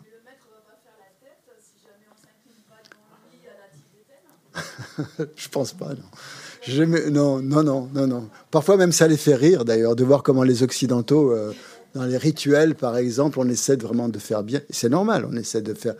Euh, bon, il y, a deux choses à voir. Il y a deux choses à voir. Hein. Par exemple, dans un rituel où c'est important de faire les choses comme il faut, euh, selon la tradition, là c'est important de respecter certaines règles. voilà parce que ça correspond vraiment à un rituel tantrique, par exemple, où on est dans un où rien n'est ordinaire. Donc tous les gestes, tout ça c'est important. Après, au niveau simplement de, comportement, on sait très bien intérieurement. On connaît, on n'est pas des, enfants, hein, on a été éduqués, on sait très bien comment se comporter devant euh, quelqu'un à qui on donne de la valeur. Hein on va pas se mettre à, agir n'importe comment d'une manière inconsidérée. Euh, voilà mais euh, on n'est pas obligé euh, de, de, se comporter de la même, exactement de la même manière que font les Tibétains, par exemple. On a, euh, de toute façon, le respect, ça, ça, transparaît, je veux dire, par, par, notre regard, par notre, je sais pas. Si on joint les mains, bon, moi c'est une attitude, c'est assez simple à faire. voilà. Moi, une pas au début, j'avais du mal à joindre les mains. J'arrivais pas. ça me gênait un petit peu, ça, me, ça coinçait quand même. Hein. J'avais du, J'étais un peu fier. Hein. Et puis, euh, un jour, j'étais, c'était au début, dans les années 83, 84, j'étais à Dharamsala, j'écoutais un enseignement du Dalai Lama. Le Dalai Lama, il, voit ce que vous pensez. Hein, euh. et j'arrivais pas à joindre les mains, tout ça. Et euh, à donné, le Dalai Lama, il a dit, c'est comme s'il s'adressait à moi, il y avait, il y avait, il y avait 10 000 personnes, hein, je sais pas. Il a dit, quand vous êtes en présence du dharma ou en présence d'un maître ou en présence de voilà de, la sangha, euh, vous pouvez joindre les mains, il disait aux gens. Et parce qu'en fait, nos mains, on, fait toutes sortes de choses avec nos mains qui ne sont pas forcément des choses agréables, surtout en Inde. Hein, il n'y a pas de papier de toilette. Donc les mains, ça sert à toutes sortes de choses. Donc euh, si vous pouvez joindre les mains, euh, c'est une façon d'utiliser ces mains qui est assez, euh, pure et assez... voilà, qui est une... N'hésitez pas, il disait aux gens. Je pense qu'il s'adressait aux Occidentaux. On avait, tous un peu le même problème. Et euh, pour nous inciter à, ne pas nous sentir ridicules, peut-être, parce qu'on joignait les mains. Maintenant, c'est devenu un peu. C'est passé dans les mœurs maintenant. Même les émoticônes, ils joignent les mains. Tout, le, monde joint, tout le monde joint les mains maintenant. Hein. Je pense, même Macron, je pense, il joint. c'est pas passé dans, certaines conditions. Je, je, crois que je l'ai vu une fois, il a fait ça. Euh, c'est passé dans les. Mais dans les années 80, c'était pas encore euh, importé, quoi. C'était cette, cette, façon de se comporter. Donc on avait un peu de réticence. Et je pense que, et moi, pour moi, ça a débloqué. Cette parole de Dayama, pour moi, a débloqué quelque chose. Quand il a dit, euh, voilà, on, vous fait, on fait toutes sortes de choses avec nos mains, donc pourquoi pas les joindre hein, si, si, ça peut témoigner quelque chose de. une marque de respect. Et à partir de ce moment-là, j'ai plus eu de problème avec ça. Ok, maintenant, s'il n'y a pas d'autres questions, je voudrais qu'on passe. Oui, pardon. Euh, oui. oui. Par rapport à. Je ne sais plus qui a, qui a, posé la question derrière. Je ne sais pas. Ah oui. Euh, euh, moi, je suis des enseignements en Belgique, hein, à l'Institut Intenling. Intenling oui. oui, oui. Et notre maître nous demande expressément de ne pas nous courber, de ne pas. De s'agenouiller devant lui. Hmm. Euh, donc voilà, c'est euh, parce que lui, euh, voilà. Si c'est naturel, il n'y a pas de problème. Hmm. Après, se forcer à faire ça, c'est pas, pas, pas, bon.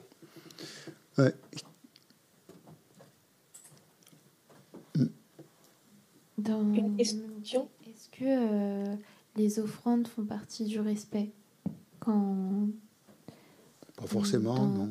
Non, ah. c'est plutôt une marque de générosité. Mais je me questionne pourquoi. Parce que finalement, j'ai quand on fait même euh, un cadeau ou quelque chose comme ça, euh, ils, enfin, c'est pas. Finalement, pour eux, c'est très c'est une marque d'amour. Hein. Quand on fait un cadeau à quelqu'un, c'est qu'on aime bien cette personne et qu'on a envie de lui faire plaisir. Eux, ils vont pas forcément. C'est pas euh, forcément du respect, mais bon, ça peut-être, oui, pourquoi pas. Quoi. Eux, Je dis pas qu'ils y accordent pas d'importance, mais enfin, c'est pour eux, c'est voilà. Bah, ils, voient que ça a, ça a de l'importance pour vous. Par exemple, si vous faites un, ça peut être un sacrifice que vous faites, c'est peut-être, euh, voilà, c'est peut-être, euh, c'est une marque aussi de pour établir une relation. Il voit ce que ça vous apporte.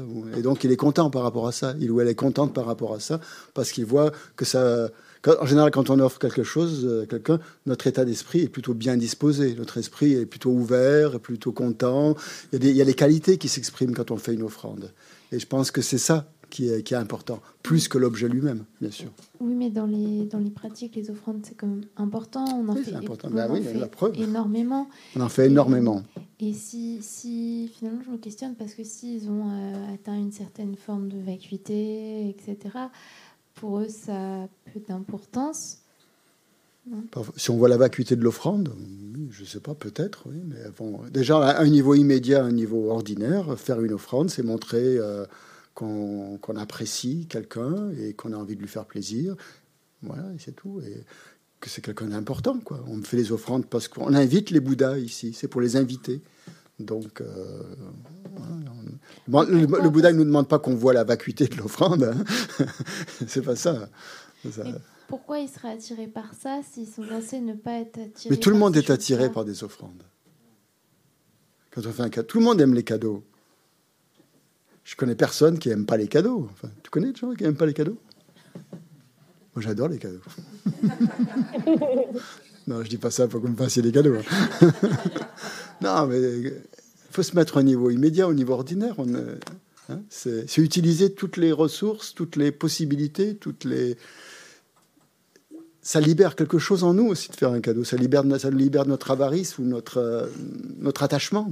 Hein. on se détache aussi quand on fait un cadeau on peut faire un cadeau par attachement aussi, mais bon, ça c'est autre chose.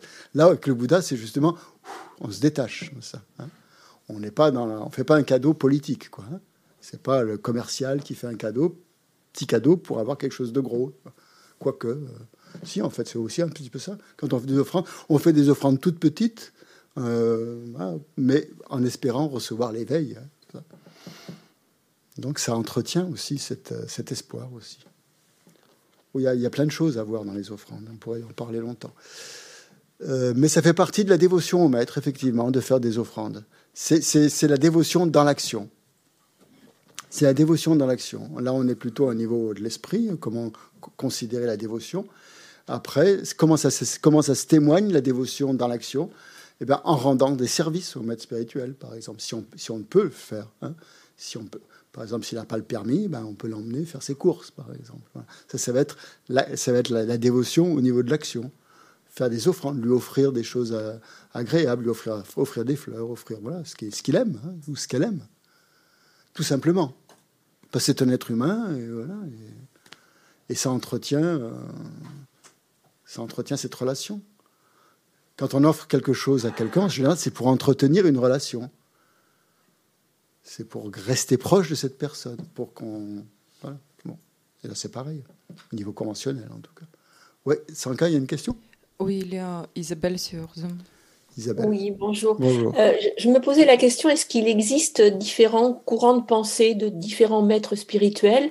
Euh, Est-ce qu'ils disent tous la même chose? Bon, à la base, bien sûr, ils expliquent. Merci, c'est exactement ce qu'on va voir maintenant. Ah, bah, très bien, merci. Merci pour la transition. Donc, je vais parler maintenant des différents niveaux, des différents niveaux de maîtres spirituels, suivant les différentes traditions.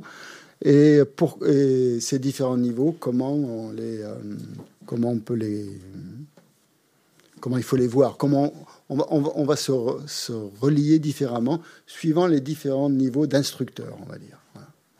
Donc le premier niveau, donc on va diviser ça en quatre niveaux. Euh, on va voir quatre niveaux. Et le quatrième de ces niveaux, c'est le niveau le plus complexe. On va le diviser aussi en quatre.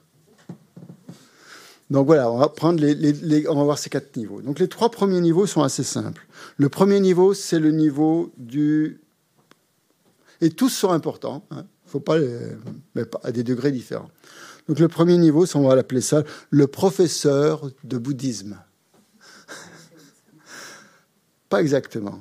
Euh, le professeur, ce qu'on appelle un professeur de bouddhisme, c'est quelqu'un qu'on va écouter à l'université, par exemple, dans un cadre qui n'a rien à voir avec le, le, le, le dharma. C'est pas dans un centre bouddhiste, c'est dans un, lieu comme un, voilà, un lieu, par exemple, université, tout ça. Et on va écouter un, cours, par exemple, assister à un cours euh, sur le bouddhisme, sur euh, voilà, un cours d'université et pourquoi est-ce qu'on va assister à ce cours? Parce que ça nous intéresse. Et on veut avoir quoi? On veut avoir de l'information. On veut euh, en savoir un petit peu plus. Plutôt que d'acheter un livre, ben, on, va, dire tiens, il y a, un cours ici qui est donné dans cette. Euh, voilà, dans, un foyer, par exemple, je ne sais pas, hein, hein, quelqu'un qui vient là, ou même un café, peut-être, j'en sais rien, pour parler du bouddhisme. Et donc, euh, ce genre de, dans ce genre de, on, va, on veut de l'information, et on ne va pas établir une relation de maître à disciple avec cette personne. Notre relation va rester euh, peut-être euh, distante et euh, assez impersonnelle hein, avec, cette personne. Donc le, niveau de cette personne, on ne lui demande pas d'être un maître spirituel. On lui demande d'avoir des connaissances, d'avoir.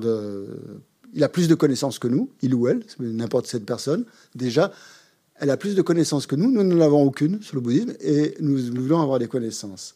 Donc cette personne va, nous vous donner certaines connaissances. Elle va pas forcément parler de son expérience personnelle, hein, parce qu'elle n'en a pas forcément, et c'est pas ça qu'on recherche. C'est juste des connaissances qu'elle a euh, glanées par euh, ses lectures ou par euh, différentes, différentes choses. Donc on va recevoir de l'information et voilà. Donc on sera à ce moment-là espèce d'étudiant, un étudiant du bouddhisme. On, sera, on aura suivi un cours, par exemple, sur le bouddhisme, en tant qu'étudiant. Et euh, voilà, donc ça s'arrête là. Ça, c'est le premier niveau. Hein, le premier niveau où on entre en contact avec le bouddhisme à travers un prof. Euh, si vous allez à Paris, par exemple, aux langues orientales, peut-être, ça va être le niveau que vous allez vouloir étudier euh, certains aspects de la civilisation tibétaine ou de la civilisation des pays bouddhistes, et vous allez, voilà, vous allez essayer d'avoir de l'information. Donc notre rôle et notre l'interdépendance, euh, il va y avoir des relations interdépendantes différentes en fonction de, de, nos attentes, de, ce, de cette personne, de ce qu'elle nous donne, euh, de ce qu'on veut obtenir. Donc tout ça, c'est une relation interdépendante qui va avoir lieu. Le deuxième, c'est l'instructeur du dharma. L'instructeur du dharma, ben, c'est moi, par exemple, entre autres. Donc je suis un instructeur du dharma. J'enseigne pas le dharma dans un cadre universitaire. J'enseigne le dharma dans un centre du dharma. Et euh, donc cette personne qui est un instructeur du dharma va parler, euh, va parler de différentes choses et euh, par rapport, un peu plus par rapport à son expérience personnelle. Pas forcément par son expérience personnelle de réalisation, hein, c'est pas ça, mais par sa connaissance des textes, par exemple, parce que cette personne a, pas mal lu, a, une fréquenté les milieux bouddhistes euh, de différentes euh, traditions ou autres, a un certain niveau, petit niveau d'érudition, ou d'études en tout cas, et aussi un certain ou un petit niveau de pratique. Hein. c'est ça, donc va vous transmettre des choses qu'elle a acquises par, euh, par ses lectures aussi, mais à un niveau peut-être un peu plus personnel. Donc un peu plus personnel, euh, c'est-à-dire par son expérience personnelle, ce qu'elle en a compris en essayant de, pratiquer cette voie-là. Hein. C'est pas simplement d'une connaissance livresque, hein. c'est en essayant aussi de mettre, de mettre ça en pratique. Donc cet instructeur du Dharma, donc, comme je le dis, n'a pas nécessairement, euh, n'est pas tenu d'avoir des réalisations. Des réalisations, ça veut dire euh, quelque chose qu'il a vraiment, de l'enseignement qu'il aurait, il ou elle aurait profondément intégré dans son courant de conscience. Hein. Euh, des réalisations stables, autrement dit, hein, de la voie, de la voie bouddhiste. Il y en a une certaine appréciation de cette voie bouddhiste, une certaine pratique, une mise en pratique, mais pas forcément peut avoir des réalisations, mais c'est pas obligatoire. Et c'est pas ça qu'on attend de cette personne. On attend de cette personne qu'elle justement qu'elle nous donne euh, des informations parce que force, on n'a pas toujours, euh, on n'a pas accès à un maître spirituel et on va avoir une, euh, on veut, on veut, on veut plus toucher un petit peu le bouddhisme en profondeur, disons, qu'avoir des connaissances superficielles. Donc cette personne ne sera pas un maître spirituel. Hein. C'est pas ça un maître spirituel. C'est un instructeur, un instructeur du, dharma et on n'appellera pas cette personne notre maître, par exemple. Hein. Euh, donc comment est-ce qu'il, aussi bien le professeur du, bouddhisme que l'instructeur du dharma, euh, font partage, partagent leur, leur connaissance de façon verbale, en, donnant euh, c'est pas un une causerie, voilà, verbalement, train comme je suis en train de le faire maintenant. Dans cette euh, troisième, euh, troisième catégorie, qui est à peu près au même niveau que l'instructeur du Dharma, c'est l'instructeur de pratique. Hein. c'est plus. Euh, vous voulez apprendre à faire certaines pratiques, vous voulez apprendre à méditer, par exemple, ou à faire un rituel, ou par rapport à une déité dont vous avez reçu l'initiation. vous n'allez pas voir un professeur d'université pour ça, pour apprendre à faire des pratiques. Vous allez voir quelqu'un qui, qui guide des pratiques dans un centre, dans un centre du Dharma. Hein. Donc ça va être un guide, ça va être un, un, instructeur de méditation, par exemple. Et alors, comme l'instructeur de Dharma, ce sont en général des, des étudiants, en fait, qui sont un peu plus avancés que les autres, qui ont plus d'expérience que vous, surtout en termes d'années, en fait. Fait plus de temps qu'ils pratiquent la voix, donc euh, ils ont une certaine, une certaine habitude. Euh, de la pratique. Ils connaissent un peu les fondements des, rituels, ils ont étudié des commentaires, ils, donc ils, euh, ont un peu plus d'expérience que vous par, les années. Mais eux non plus, donc les guides de méditation, ce n'est pas forcément des êtres réalisés, hein, qui ont des réalisations. Ils ont un peu plus d'expérience que vous, c'est tout. Ils peuvent avoir des réalisations, mais c'est pas obligatoire. C'est pas forcément ça qu'on attend d'eux. On attend qu'ils nous montrent les différentes, euh, la structure, par exemple, d'une pratique méditative, comment elle se, de quoi elle se compose, et, ou d'un rituel, par exemple, hein, comment, comment le faire, comment bien le faire. Donc cette personne va vous donner des informations hein, à ce niveau-là, et va, va, va, devenir un guide, euh, un guide de méditation, mais pas un maître spirituel non plus. Ce ne sera pas votre maître spirituel.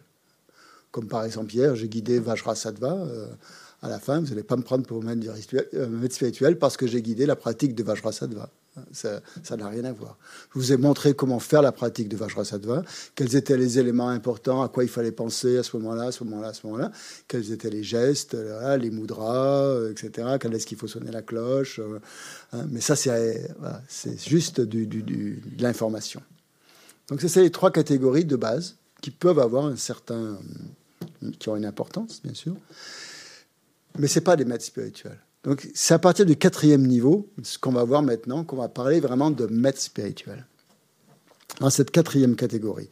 C'est un peu plus compliqué, parce qu'il y a des subdivisions dans cette, dans cette quatrième catégorie de, de maître spirituel. Et avec chaque subdivision, vous allez voir, je vais essayer de vous montrer, la, la, connexion avec le maître spirituel, la relation avec le maître spirituel va être de plus en plus profonde suivant, ces différents niveaux. Donc il y a un degré de profondeur qui va, qui va se faire. Euh, et euh, votre, votre relation aussi avec le maître spirituel va être différente suivant ces différents niveaux. Euh, pour vous montrer aussi qu'entre les instructeurs, les, les trois premiers qu'on vient de voir là, et le maître spirituel, ce que je vais essayer de vous montrer, c'est qu'il y a un, saut. Il y a un grand bond à faire, un bond, euh, à la, on va dire, euh, qualitatif hein, entre les deux. C'est ça que je vais essayer de vous faire ressentir, que, de voir qu'on n'est pas au même niveau. Hein, euh, donc le premier de ces, niveaux de maître spirituel, ce qu'on va appeler par exemple le maître ou le précepteur, le maître, le précepteur, qui vous donne les préceptes, c'est pour ça que j'appelle précepteur, qui vous donne les vœux de refuge. La, personne avec laquelle vous prenez refuge, par exemple, hein, qui sont vos premiers vœux. Quand on prend refuge, c'est les premiers vœux de refuge, hein, les premiers vœux que l'on prend sur la voie. Donc, euh, c'est en général une personne qui vous donne des vœux. Hein, que ce soit des vœux laïques ou des vœux monastiques. Cette personne avec laquelle vous prenez des vœux, c'est ce qu'on appelle un, précepteur, une personne euh, qui, vous amène sur la voie, que ce soit la voie donc laïque ou la voie monastique. Dans le Vinaya, donc le Vinaya, qui est un, une des corbeilles du, d'enseignement du Bouddha, c'est la corbeille de la discipline, il y a beaucoup d'éléments hein, qui, expliquent la relation que le disciple et le maître doivent avoir euh, dans le, dans cadre du refuge, par exemple, ou dans, dans la relation, quand, quand, on prend les vœux de moine et les vœux de nonne, donc il y a tout un tas de codes, il y a tout un tas de règles que l'on doit appliquer et euh, une façon de, de, voir, de considérer ce maître qui vous donne les, les, les vœux du refuge. Donc c'est un maître qui vous donne l'ordination, qui vous donne les vœux, et euh, c'est un maître spirituel. Hein, à ce moment-là, c'est un vrai maître, un vrai maître spirituel. En, dans notre tradition, c'est un, un maître du Mahayana, en général. Hein. C'est un maître du, on l'appelle plutôt un aîné. Euh, un, aîné, c'est quelqu'un qui est plus âgé que nous, qui est, notre aîné sur la voie et qui est une personne qui peut être laïque ou ordonnée, mais en tout cas euh, quelqu'un qui, euh, qui garde ses voeux de manière pure. Donc en général, c'est un moine pleinement ordonné hein, qui a les vœux et qui, par son exemple, donc apparaît donc comme quelqu'un qui, qui garde ses voeux avec une certaine pureté. Donc c'est à partir, il va vous donner l'ordination, il va vous donner, euh, il va vous introduire euh, à la, discipline pure, à la première partie de l'entraînement, donc qui est l'éthique, hein, comme on a vu hier. Donc ça, c'est ce qu'on appelle le maître du refuge, hein, si vous voulez, hein, le, guide spirituel qui vous donne le refuge. Ce guide spirituel qui vous donne refuge peut être votre, euh, votre seul guide spirituel, mais vous pouvez en avoir d'autres. C'est pas parce que si vous prenez refuge avec quelqu'un que c'est forcément votre guide spirituel. Ça peut l'être, mais pas forcément. Vous pouvez avoir d'autres maîtres spirituels après. On va voir ça. On va voir la deuxième catégorie.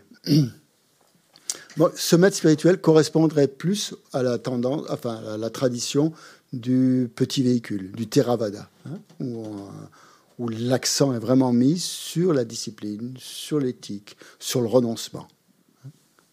Donc ça correspond vraiment à, ce niveau de pratique, au niveau du renoncement. Du renoncement. Le premier niveau. Le, premier, le niveau du, de celui du maître qui donne les vœux de refuge, qui vous introduit déjà à la voie du renoncement. Le deuxième maître, c'est le maître du Mahayana. Lui aussi, bien sûr, il y a le renoncement, évidemment. C'est la deuxième sous-catégorie. C'est un maître qui a euh, toutes les qualités d'un maître spirituel qu'on a vu hier, qui peut aussi vous donner refuge, hein, bien sûr, pas de problème. Euh, il est tout à fait euh, apte à vous donner le refuge. Mais c'est un maître duquel on reçoit plus que le refuge, on reçoit aussi tous les enseignements du grand véhicule, du Mahayana. Et euh, lui, il est plutôt habilité, en plus, de, vous donner le refuge, il peut vous donner les vœux de Bodhisattva. Les vœux de Bodhisattva, donc, qui correspondent aux vœux qui sont euh, sur les vœux du grand véhicule. Et en plus, ce maître du Mahayana a, euh, des qualités supplémentaires par rapport au, simple précepteur du, refuge. On va dire une concentration, des qualités de concentration plus avancées, des réalisations plus stables, et surtout une expérience profonde de la bodhicitta, de l'esprit d'éveil, et, de la, et, la, réalisation, directe ou indirecte, de la vacuité. Donc il y a un niveau supérieur. Mais comme je vous dis, euh, un maître du Mayana peut aussi vous donner les vœux de refuge. Hein. C'est pas, c'est tout à fait possible. Hein. Quelqu'un aussi qui est plus, euh, pas forcément détaché, c'est pas le terme, mais qui a plus de liberté par rapport aux perturbations mentales, qui est plus dégagé des perturbations mentales. Dans le Hinayana, dans le petit véhicule, on, surveille beaucoup son comportement pour pas être influencé par les perturbations mentales, pour pas que les perturbations mentales ne vous, euh, vous perturbent. Et c'est en ça que les vœux vont être importants. Hein. Les vœux vont être importants parce qu'ils vous préservent des perturbations mentales. Donc garder l'éthique, ça va être hyper important. Hein. Ça va être votre garde-fou. Au niveau du Mahayana, bien sûr, c'est un maître qui a les vœux, qui accepte ça, mais il a une attitude beaucoup plus libre par rapport à ça, beaucoup plus détachée. Il a moins peur des perturbations mentales, si je peux m'exprimer ainsi. Euh, il se préserve moins, il est, plus libre, hein. il, y a, plus de liberté. Et là, pour moi, l'exemple, c'est la Mayéché, qui est un moine, bien sûr, pleinement ordonné, mais qui, par rapport à toute cette, euh, toutes les perturbations mentales, était. Euh, voilà, euh, avait beaucoup de, beaucoup de liberté dans sa façon de les exprimer, de les transcender, tout ça. Hein. Donc il y a, y, a, y, a, y a un pas au-dessus dans cette semette du Mahayana. Parce qu'il s'appuie beaucoup sur les enseignements, mais pas simplement sur les enseignements euh, tels qu'ils sont écrits, sur la manière dont lui ou elle en fait l'expérience. Et dont ces enseignements ont transformé euh, son esprit. Donc il, a, il, a, il y a une réalisation derrière qui est, qui est très très importante. Et à travers son enseignement, il y a toute sa réalisation, toutes ses réalisations et ses expériences. Je fais une différence entre expérience et réalisation. Vous voyez, expérience pour moi, ce sont des expériences qui, des expériences méditatives. Réalisation, c'est stable. C'est quelque chose qui est complètement intégré à, notre être. Ça, c'est le deuxième niveau. Troisième niveau, c'est le maître tantrique. Troisième niveau de maître qu'on peut avoir. C'est un maître qui a une parfaite maîtrise de tout ce qui est tantra. Hein. et ça peut aller, euh, c'est très vaste. Ça peut aussi, ça, englobe tous les, tous les rituels tantriques. Hein. Ça ne veut pas dire simplement qu'il est capable de, tenir la cloche et le dorje et puis de sonner la cloche quand il faut, à quel moment. C'est pas ça. C'est qu'il a, il a une parfaite, euh, il, est en parfaite symbiose avec euh, les, rituels qu'il fait. Il est capable de donner des, il peut donner des initiations. Ça, c'est son choix, hein, s'il les donne ou s'il les donne pas, mais il peut les donner. Hein. donc, il a, euh, il a cette capacité. Hein. Et, euh, et, il, a aussi cette capacité d'être maître tantrique. Euh, elle ne nie pas les autres capacités. C'est-à-dire qu'il peut aussi donner les, les, le, vœu de refuge, et c'est aussi un maître parfait du Mahayana. Hein. Mais en plus, il a cette qualité de, de pouvoir donner des initiations. Donc, il est, c'est un maître qui a un niveau, bon, qui, est, il ne faut pas dire qu'il a un niveau forcément supérieur. Disons qu'il est capable d'incarner la voix du Vajrayana, hein, le véhicule de, diamant, le véhicule de Vajra. Et, ce maître donc peut donner une autre catégorie de vœux qu'on appelle les vœux tantriques. Il peut vous introduire à la voix du, Vajrayana. Et euh, bon, le mot initiation, c'est un mot un peu difficile à traduire. Euh, en, tibétain, c'est Wang. Le mot Wang veut dire transmission de pouvoir. Hein, transmission de pouvoir. Wang, ça veut dire pouvoir. Donc, euh, il y a le mot anglais qui est plus proche du sens tibétain, c'est empowerment, euh, transmission de pouvoir. Il, vous, donne le pouvoir de pratiquer, par exemple, de faire telle ou telle pratique tantrique. Hein. Il vous initie à, une forme de pratique. Donc dans, le bouddhisme tibétain, on sait, qu'on sait qu'elle place le, tantra, qui occupe une, grande place, et donc euh, c'est la voie directe, la voie la plus rapide, etc. Donc il va, euh, voilà. il va vous initier, il va vous donner donc la transmission de pouvoir, le, pouvoir par exemple de réciter le mantra d'une certaine déité, par exemple, ce genre de choses.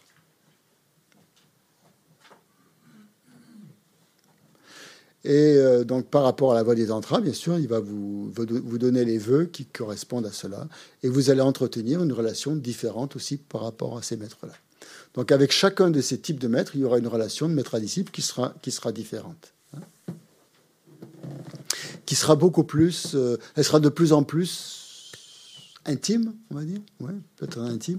De plus en plus forte et étroite avec le maître qui vous donne le, qui vous, qui vous donne le refuge, c'est déjà une, entrée dans la voie, c'est énorme. Hein. le refuge, et surtout si vous prenez des vœux, c'est quelque chose que vous prenez, euh, pas forcément à vie, mais en tout cas, oui, vous les prenez à vie, pardon, si vous prenez des vœux euh, du refuge, vous les prenez à vie. Ce que je veux dire, ce que je veux dire, c'est pas forcé. Euh, à la fin de cette vie, ces vœux se terminent. Tandis que les vœux du, du, du Mahayana, ils continuent de vie en vie. Hein il se, prolonge dans, les autres vies. Vous gardez vos, vos, vœux du Mahayana. Une fois que vous avez pris les vœux du Mahayana, les vœux de Bodhicitta, ils sont, euh, établis dans votre courant de conscience. Et les vœux tantriques, encore plus. Hein. C'est quelque chose de très très important. Donc. Euh, donc la connexion, la relation avec ce maître spirituel, avec ce maître des tantras, avec ce maître du Mahayana, et euh, est différente en fonction de, ces différentes catégories. Dernière, dernière catégorie, ce qu'on appelle le maître racine. Donc le maître racine peut appartenir à l'une de ces trois sous-catégories qu'on vient de voir. Ça peut être un, précepteur du refuge, ça peut être un maître du Mayana ou ça peut être un maître tantrique. Hein. C'est pas euh, le maître racine, c'est au niveau de votre de votre ressenti que ça se passe. Euh, donc le, maître racine, c'est pas forcément euh, celui qui vous a donné le refuge. Ça peut l'être, mais pas forcément. C'est le maître qui vous inspire le plus. Quand vous le voyez, tout de suite, il y a une, euh, il y a un élan, il y a une ouverture, il y a une, quelque chose qui se passe. quand vous pensez à cette personne, il y a un, voilà. je sais pas, je sais pas trouver les mots, mais parfois c'est le premier maître que l'on rencontre. C'est souvent comme ça mais pas, pas forcément. Un maître spirituel peut vous amener à un autre. Euh, est-ce qu'un arbre peut avoir plusieurs racines? Oui, mais il y en a une principale quand même. Hein. Il y a des petites racines qui, qui, sont là pour, euh, pour aider, pour nourrir la pratique, mais il y en a une qui est principale. Donc c'est celui-là. Hein. Ça ne veut pas dire que les, autres maîtres sont, sont, aussi importants, très importants, mais il y en a un qui est au niveau du cœur, au niveau du, ressenti, il y a quelque chose de plus. Donc c'est ça qu'on entend par, le maître racine, celui qui, nourrit un petit peu plus votre, relation au dharma. De la même manière que les racines nourrissent un petit peu plus euh, une racine principale à plus d'importante que les, plus que les autres. Donc cette, euh, ces, ces, quatre catégories hein, sont des maîtres qui enseignent par leur réalisation, pas simplement par leur connaissance. Ils ont des connaissances énormes, hein, mais vous voyez la, grande différence qu'il y a entre des, instructeurs et des maîtres, c'est au niveau de, ce qui passe, de ce qui. Et ça, plus on, entretient une relation euh, étroite avec un maître spirituel, plus on voit la différence entre un simple guide et quelqu'un euh, qui a des réalisations. Hein. Donc ce guide spirituel doit être capable, euh, pour être vraiment qualifié, d'enseigner ce qu'il a réalisé. Donc en réalité, il n'y a que trois niveaux et on trouve un maître racine dans un des trois niveaux. Voilà, c'est ça. Voilà, c'est ça, exactement. Le maître racine, c'est l'un des trois niveaux. Christian, j'ai une question aussi. Du coup, un... est-ce qu'un moine, en fait, comment on sait qu'un qu'un maître est... est apte à donner des vœux Est-ce que lui, j'ai un... un peu perdu entre est-ce qu'il faut qu'il soit lama ou ça n'a rien à voir oh, C'est pas tellement en termes de catégorie. Euh, c'est dans un centre, euh, c'est pas n'importe quel maître qui, est capable, n'importe quelle personne qui est capable de donner les vœux. Il faut qu'il ait déjà euh, un certain niveau d'ordination. Moi, je ne peux pas vous donner les vœux de refuge, par exemple. Je n'ai pas ces qualifications. Et comment vous le savez? Bah, C'est par exemple dans, bah, dans, les centres, il y a toujours des maîtres qualifiés qui sont aptes à donner le refuge. En général, euh, bon, il faut, faut, que cette personne, non seulement elle ait les vœux de refuge, mais qu'elle ait un certain niveau d'ordination, par exemple, hein, obligatoirement. Après, euh, on ne demande pas que ce soit un maître réalisé, forcément. Ça, ça, répond à ta question Oui, oui, ça peut être un moine, mais c'est un moine habilité, habilité par sa, par sa, euh, je veux dire sa hiérarchie, c'est pas ça, mais euh, vous pouvez pas, il faut le demander, il faut, demander qui est habilité. Si vous voulez prendre les vœux de refuge, vous venez à l'Institut Vajrayani et vous, vous dites, vous demandez qui est habilité à donner les vœux de refuge, par exemple. Mais ça, ça, euh, fait bizarre. C'est quand vous prenez les vœux de refuge, ça veut dire que vous avez quand même vous avez étudié le bouddhisme quand même pendant un certain temps. Vous n'arrivez pas dans un centre euh, voilà, sans aucune notion du bouddhisme en disant je veux prendre refuge. Là, on sera très sceptique par rapport à ça. Hein. Ça veut dire que pendant, vous avez suivi les enseignements pendant un certain nombre d'années, et puis finalement, le bouddhisme vous parle, euh, vous avez écouté des instructeurs, voilà, vous dites maintenant, je veux passer au niveau supérieur. Et pour passer au niveau supérieur, je vais prendre refuge. Voilà. Et là, bah, tout de suite, vous, saurez à qui vous adresser pour ça. Hein, vous saurez que c'est pas moi qui viendrai voir pour prendre refuge. Vous irez voir chez l'Oden à ce moment-là. Parce que vous avez, il y a une familiarisation qui s'est faite. Il faut passer par ces étapes de familiarisation hein, pour que voilà. On ne prend pas d'emblée refuge comme ça parce que voilà, ça, ça nous plaît, parce que, parce que notre voisin a fait ça. Quoi. Donc c'est parce qu'il y a une, une, familiarisation et on va être euh, être porté à le faire, parce qu'on a bien réfléchi aussi. Il hein. faut, bien, faut bien réfléchir avant de prendre refuge. Parce qu'il y, y, a des vœux, il y a des engagements. Donc, est-ce qu'on est capable de les, de les tenir? Voilà, il faut, faut, faut, réfléchir. Mais alors, du coup, je comprends plus parce que euh, quand on veut avoir un maître, quand on quand on veut avoir un maître spirituel, oui, oui, oui, d'accord. Oui, quand on décide d'avoir un maître spirituel, euh, ça veut dire que on prend les vœux en même temps. Donc, tant qu'on prend pas nos vœux, on n'a pas de maître spirituel, puisque le le maître spirituel sur le quatrième niveau, il donne forcément les vœux. Bah, on, est, on a un maître spirituel à partir du moment où on prend refuge, quand même. Hein. D'accord. Donc nous, au stade où nous on en est, hmm, non, mais non, mais il peut très bien. Vous, pouvez déjà très très bien avoir un maître qui, voilà, qui, qui vous, je sais pas, chaque fois que vous voyez le Dalai Lama, euh, ben, il y a quelque chose qui, qui vous euh, émerveille pouvez dire ah ben, pourquoi, pourquoi est-ce que je prendrais pas refuge? Mais la personne que vous allez voir pour prendre refuge, ce sera pas forcément votre maître racine. Vous allez considérer que votre maître racine, c'est le Dalai Lama, par exemple. Oui, mais euh, ça l'aura été avant que vous preniez les vœux de refuge, parce que vous avez déjà ressenti quelque chose. Après, les vœux de refuge, ça formalise un petit peu cette relation. Ça la rend un peu plus formelle. Hein. Mais dans votre cœur, euh, vous le sentez, quoi. Voilà. Donc, la personne qui vous donne le refuge va un peu concrétiser votre relation euh, au maître spirituel, euh, au, au, maître racine, quoi. J'essaie de, c'est des notions qui sont, euh, j'essaie de les compartimenter en faisant des catégories, mais bon, les, frontières peuvent être un peu floues entre ces différentes catégories. Hein. oui, le micro.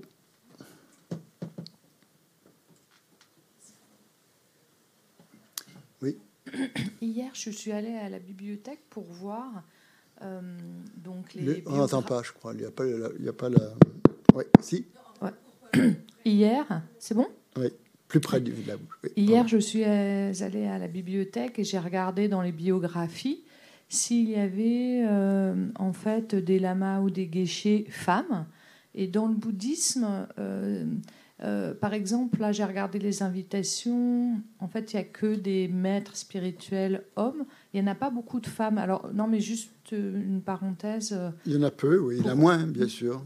Ça a été Il y en a, hein, bien sûr. Il y a Kandrola, il y a des, il y a des, il y a des femmes comme Kandro Rinpoche, euh, d'autres. Kandrola, qui sont, qui sont des maîtres femmes. Qui vont être plutôt dans la partie anglaise alors que française, ils ne sont pas forcément ah, ils n'ont pas forcément écrit aussi. Hein. Il y a plus d'écrits peut-être euh, qui viennent de, maîtres euh, hommes que de femmes. Mais bien sûr, il y a des maîtres euh, femmes, des maîtres réalisés qui sont des femmes, bien sûr, dans la tradition. Après, au niveau des écrits, il n'y en a pas beaucoup.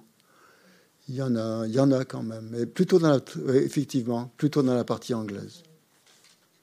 Par exemple, Serracandro, je pense, Serracandro. Il y a des yoginis, il y a des yoginis dans la, dans la tradition, heureusement, quand même, qui sont. Euh, mais c'est vrai que c'est surtout dans les anglophones ont, traduit plus, plus de choses que nous. Peut-être euh, lisez dans, le, dans la partie française. Euh, je me suis un peu. Enfin, je, je, faudrait je regarde, je ne connais pas le titre. Euh, non, je sais pas, je ne connais pas le titre en français. Il faudra, regarder ensemble. Mais euh, vous pouvez en trouver, je pense. Il y a Jérôme Edou qui a publié quelque chose sur la. Sur, euh, non, mais c'est bon, je n'ai pas le titre en mémoire. C'est la collection Point Sagesse. Hmm, j'ai oublié. Que veut dire yogini? C'est le féminin du yogi.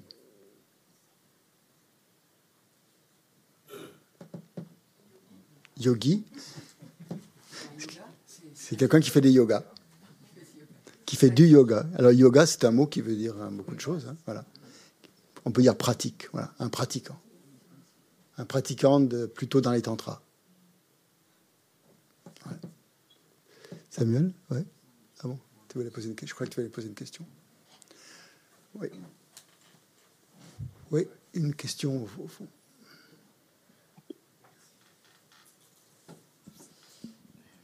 Oui, c'est peut-être pas tout à fait le rapport, mais vu que les animaux n'ont pas l'opportunité ou la chance de bénéficier d'un maître spirituel, comment peuvent-ils euh, avoir une petite chance d'accéder à un petit éveil pour sortir de leurs euh, conditions difficiles quoi, mm. Parce que, voilà. Est-ce que c'est peut-être pas le si, si, si, si, pourquoi pas. Comment, hmm comment peuvent-ils avoir c'est plus difficile que pour nous.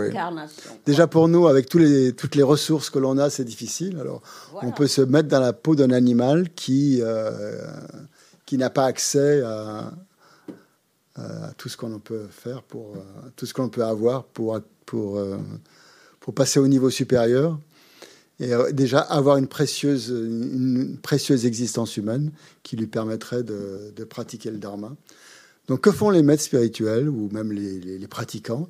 C'est qu'ils essayent d'établir un contact avec des animaux en leur présentant par exemple des substances bénies ou en touchant voilà, leur, voilà, leur, leur peau, leur, crâne, leur, essayant de toucher leur esprit d'une manière ou autre, en récitant peut-être des mantras les animaux peuvent pas réciter des mantras, mais peut-être que le son du mantra peut éveiller en eux des graines stockées quelque part dans leur courant de conscience qui vont, en écoutant ce, mantra, euh, ça va avoir un impact. Hein, il y a des petites pilules aussi qui existent, des pilules bénies par les lamas que l'on peut donner à des animaux, surtout s'ils sont en fin de vie, par exemple, pour soulager leur souffrance. Et ça, ça crée aussi un contact avec, euh, avec l'animal. On peut mettre sur sa tête des statues bénies, par exemple, d'une divinité qui sont chargées de mantras à l'intérieur et réciter une prière en même temps. Tout ça, ça établit un lien entre l'animal, le dharma et vous aussi, une connexion. Et euh, voilà, c'est comme si cette personne allait peut-être dans la vie suivante devenir votre disciple. Vous créez une, une relation euh, qui peut se produire ou pas se produire, on ne sait pas. Mais en tout cas, ça met des chances. Euh, ça donne des chances à l'animal de pouvoir accéder au dharma d'une autre manière que par des livres ou par la connaissance intellectuelle, disons puisque là, ils sont plus quand même limités que nous. Donc il faut essayer de les toucher à travers vous pouvez en faire faire des tours de stupa. Il y a plein de choses. Hein. Vous pouvez euh, plein, plein, plein de choses. Il existe même des, des, des, mantras que l'on peut, que l'on peut attacher au cou de l'animal, par exemple. Voilà, il y a, il y a, des, il y a plein, plein de choses de, qui, qui, ont certainement un effet. Hein. Hmm. Et sur Zoom, est-ce qu'il y a des questions par rapport à ces différentes catégories de maîtres spirituels? Oui, par exemple, Vénérable Robina, elle s'inscrit dans quelle catégorie, si on peut dire ça? Ça dépend de vous, ça dépend de vous. Je ne peux pas vous dire. ça dépend essentiellement de vous. Euh, je pense que, euh, honnêtement, euh, Vénérable Robina s'inscrit dans les maîtres spirituels. Je pense. Hein. Pour moi, en tout cas, oui. Après, ça dépend de votre ressenti. Hein. Pour moi, pour moi c'est c'est évident, mais voilà. Je ne peux pas vous, vous imposer euh, quoi que ce soit. Hein. Ça semble évident, oui, en effet. Merci.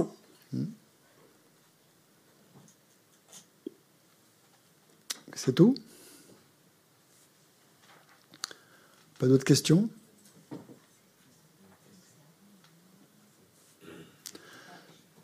Non?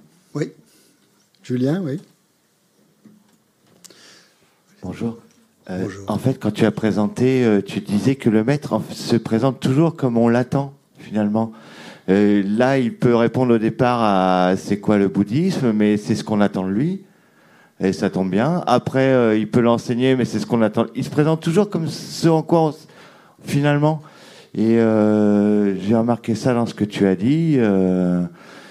Euh, ou alors, je ne sais pas s'il y aura un rapport que c'est nous qui, allons vers la personne qui, qui cherchons ce qu'on attend finalement. C'est un peu nous qui. qui il répond à nos attentes. Le jour où on voudra atteindre l'éveil, ah ben voilà, c'est ça qu'on attend de lui. Euh, euh, je sais pas, c'est un peu ça, une voie graduelle finalement. Il répond à nos attentes. Oui. Hein, c'est un peu ça. Hein. Ouais. Bon, merci. Mm-hmm. Donc maintenant, on va voir comment comment comment je pourrais présenter ça. Euh, comment considérer ces différents maîtres spirituels. Comment ils sont considérés suivant les différentes traditions, pour compléter un petit peu ce que je viens de dire, en par rapport aux différents maîtres spirituels.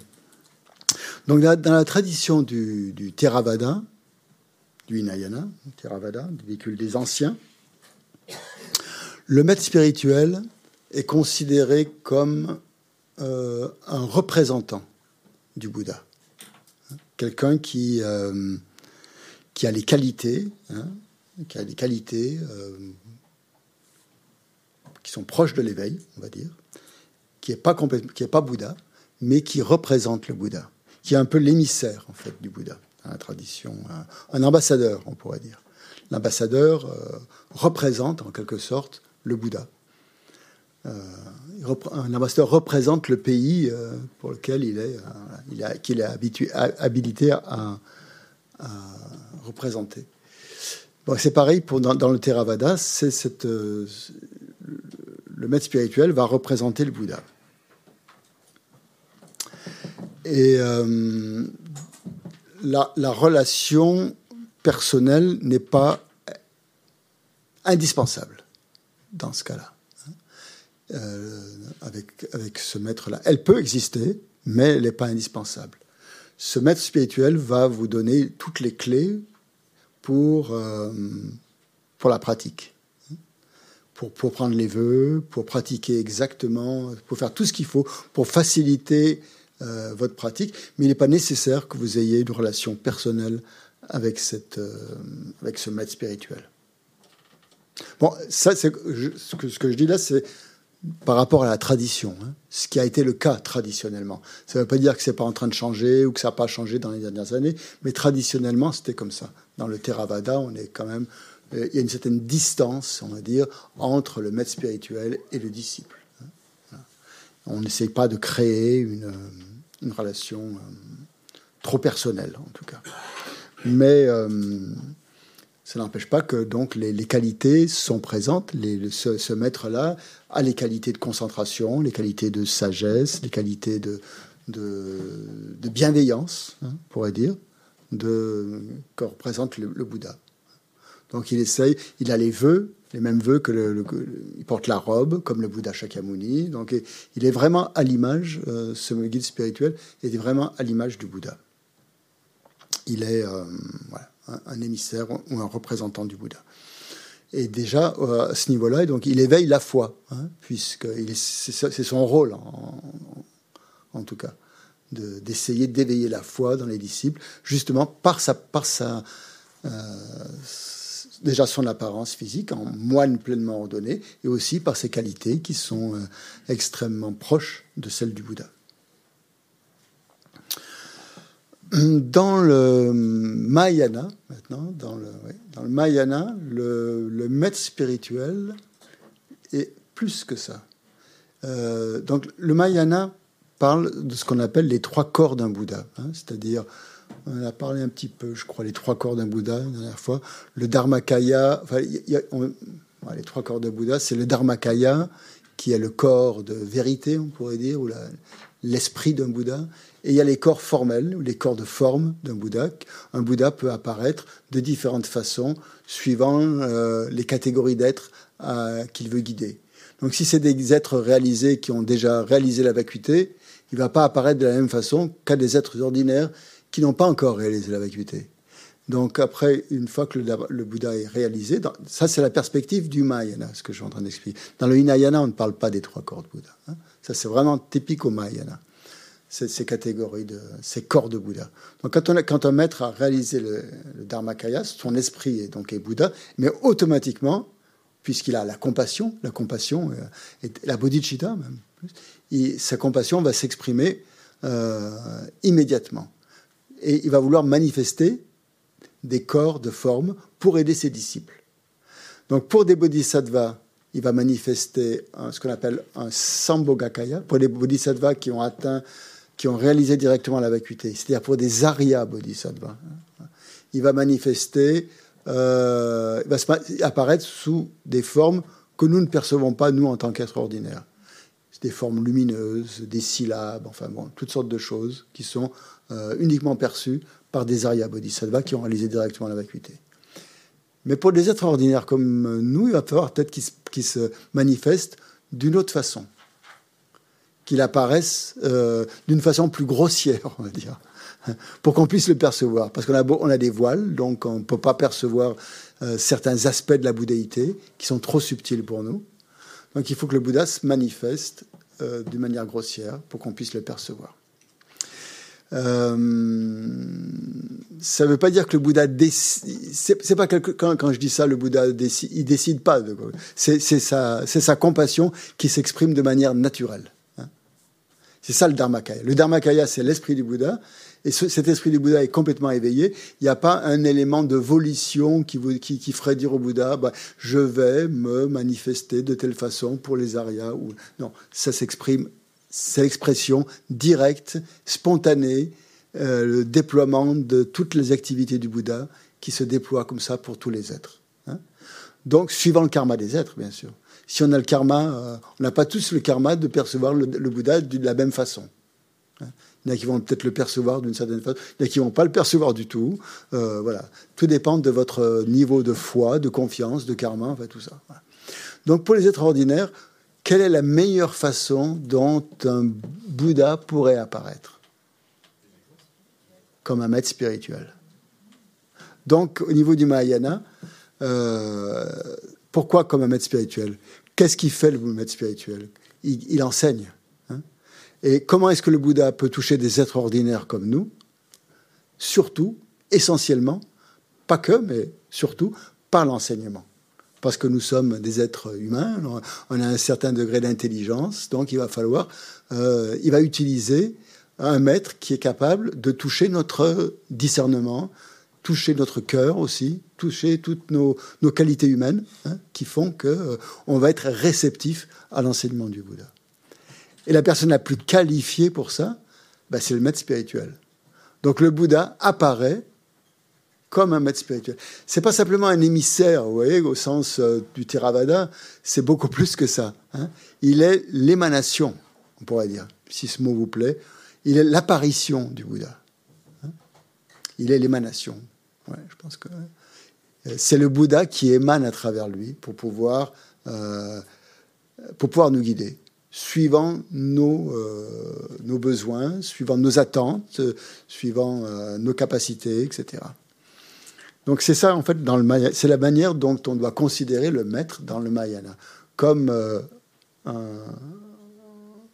une émanation du Bouddha. Voilà. En fait, ce maître spirituel, il est comme le, le réceptacle hein, de, toute l'énergie, l'énergie d'éveil, sagesse, compassion mélangée du Bouddha. il en est le réceptacle et le transmetteur.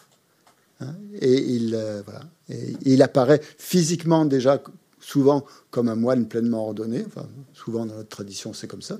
Déjà physiquement, Hein, donc là aussi, il, ne coupe pas avec la tradition du Theravada, il garde aussi cette apparence du moine pleinement ordonné, comme le Bouddha Shakyamuni, qui est en accord, hein, qui a des vœux, qui a renoncé au samsara, hein, et euh, qui protège ses vœux d'une manière parfaite, qui a une discipline pure. Mais en plus de ça, il a des qualités supérieures, euh, parce qu'il est le véhicule des réalisations du Bouddha. Ouais, tu as une question? Oui, bien sûr. Donc le, le, Dharmakaya, mot à mot corps, kaya, ça veut dire corps. Hein. Kaya et dharma, c'est dharma. Hein. Alors dharma, suivant comment vous le traduisez, euh, c'est traduit différemment suivant les traducteurs. Certains disent le corps de la loi, euh, d'autres euh, le corps absolu. Moi, j'aime bien le corps absolu, d'autres parce que le, le, le dharma, c'est la vérité absolue pour moi-même. Euh, d'autres disent le, corps du Dharma. Euh, qu'est-ce qu'on dit encore? Qu'est-ce qu'il y a comme, autre traduction? Qu'est-ce qu'on dit, euh, Cécile? Les traductions? Le corps d'essence L'esprit hein, du, Bouddha. Vérité, c'est. Corps de vérité, oui, c'est là que je cherchais. Corps de vérité. Corps de vérité, on dit aussi. Hein corps vérité. Le, mot dharma, vous savez, il est un peu polysémique, donc il a plusieurs sens. Donc ça, c'est dharmakaya.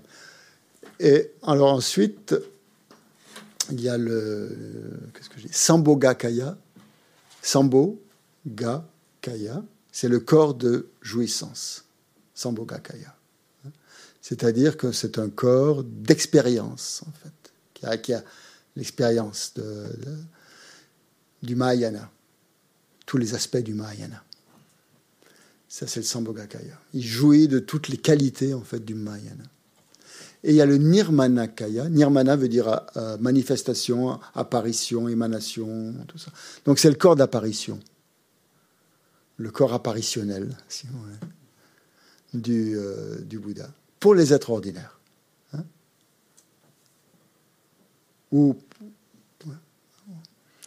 Le, le, Sambhogakaya, c'est réservé aux, aux Aryas. C'est le corps de, manifestation pour les Aryas. Donc, le, dans le Mahayana, le maître spirituel est l'expression du Dharmakaya. Pour, en termes euh, un peu techniques, hein. la manifestation de la bouddhéité, si vous voulez. Parce que le Dharmakaya, c'est la bouddhéité. Seulement, la bouddhéité, euh, pour la transmettre, il, faut, il faut, faut, quelque chose. On ne peut pas voir le Dharmakaya. Il n'y a qu'un Bouddha qui peut voir le, Dharmakaya, le Dharmakaya d'un autre Bouddha. Mais un, être ordinaire n'a pas accès au Dharmakaya.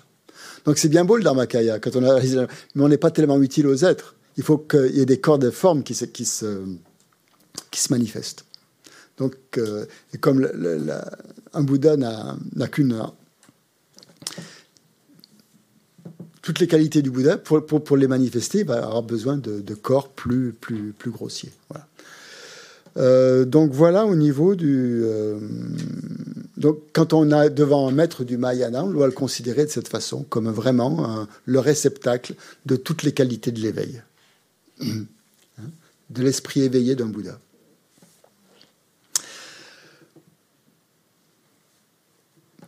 Ensuite, euh, le troisième niveau, c'est euh, dans le tantra, dans le véhicule du Vajrayana, dans le Vajrayana, dans le véhicule du Vajra.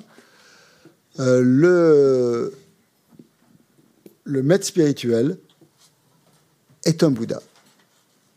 Point final. Le maître spirituel est Bouddha. On doit voir le maître spirituel, on doit voir le maître spirituel comme un Bouddha. Quand on est au niveau du Vajrayana. Pourquoi? Alors déjà, bon, il, y a des... Euh, on peut, s'appuyer sur des, références scripturaires.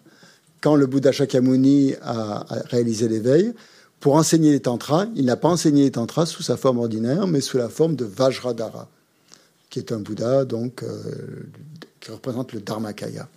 Et sous cette forme, le, Bouddha Vajradhara a dit qu'il euh, se qu'il se présenterait dorénavant comme le, maître spirituel. Donc chaque fois qu'on est en présence, dans, le tantra, chaque fois qu'on est en présence d'un maître spirituel, on est en présence du Bouddha lui-même. Hein. C'est le Bouddha lui-même. Il n'y a pas à, tergiverser dans le tantra, c'est ça. Pourquoi? Parce que déjà dans les tantras, rien n'est ordinaire.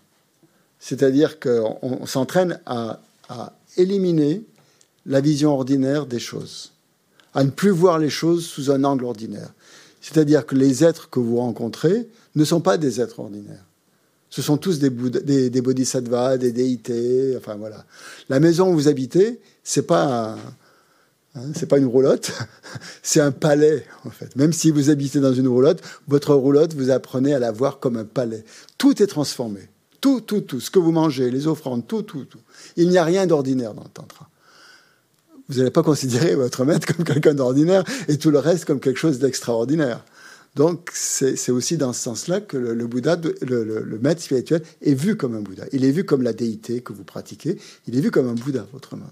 Il y a, il. Et toute perception ordinaire du maître est une infraction à ses voeux, à ses voeux des tantras. Et c'est en ce sens-là que les vœux tantriques sont extrêmement euh, difficiles à tenir parce qu'ils demandent qu'on ait une perception pure de toute la réalité de tout ce qui compose la réalité. Donc on a un niveau extrêmement, extrêmement avancé. Extrêmement avancé.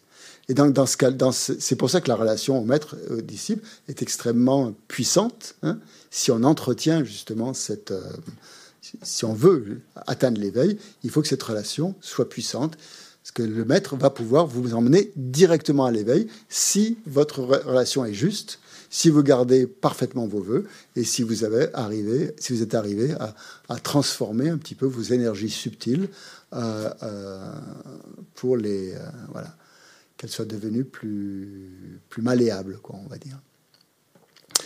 C'est le donc ça c'est le dernier niveau le niveau des tantras où le maître spirituel est vu comme un Bouddha.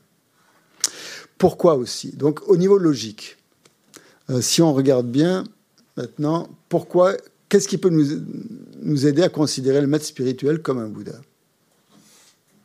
C'est une des, euh, plus logique, disons. Si on veut essayer de, comprendre la logique de ça. Comment? Il a atteint l'éveil, oui. Mais ça, on, veut bien le croire. on veut bien, on espère. Euh,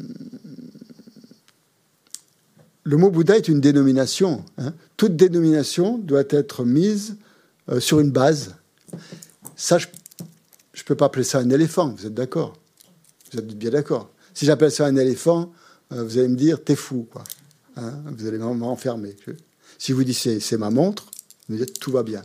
D'accord? On continue comme ça. Euh, appeler un maître spirituel un Bouddha, est-ce que c'est juste ou est-ce que c'est faux? Tout dépend de la base d'imputation sur laquelle vous mettez le nom. Pourquoi je ne peux pas appeler ça un éléphant? Parce que ça n'a pas quatre pattes, une trompe, euh, etc. Hein ça a des éléments euh, de base qui, qui sont assemblés d'une certaine manière, plein, plein, plein d'éléments, hein une infinité d'éléments qui sont, qui composent, on pourrait dire, une forme sur laquelle on donne le nom de montre et on est tous d'accord hein, avec ça. Il n'y a aucun personne va me dire que c'est pas une montre ici, sauf en anglais bien sûr, on pourra l'appeler autrement. Donc cette désignation que je mets sur cet objet est, est valide, d'accord? Pour les Français qui, euh, qui parlent la même langue en tout cas, hein, pour des gens qui parlent la même langue. Cette dénomination est valide. Et je ne peux pas utiliser une dénomination invalide sur, sur cet objet-là. Et euh, une, personne, c'est pareil. Je m'appelle Christian. Euh, Christian, sur quoi est-ce que je mets le nom Christian? Sur quelqu'un qui a euh, une qui a un corps et qui a un esprit, qui sont sa, base de désignation.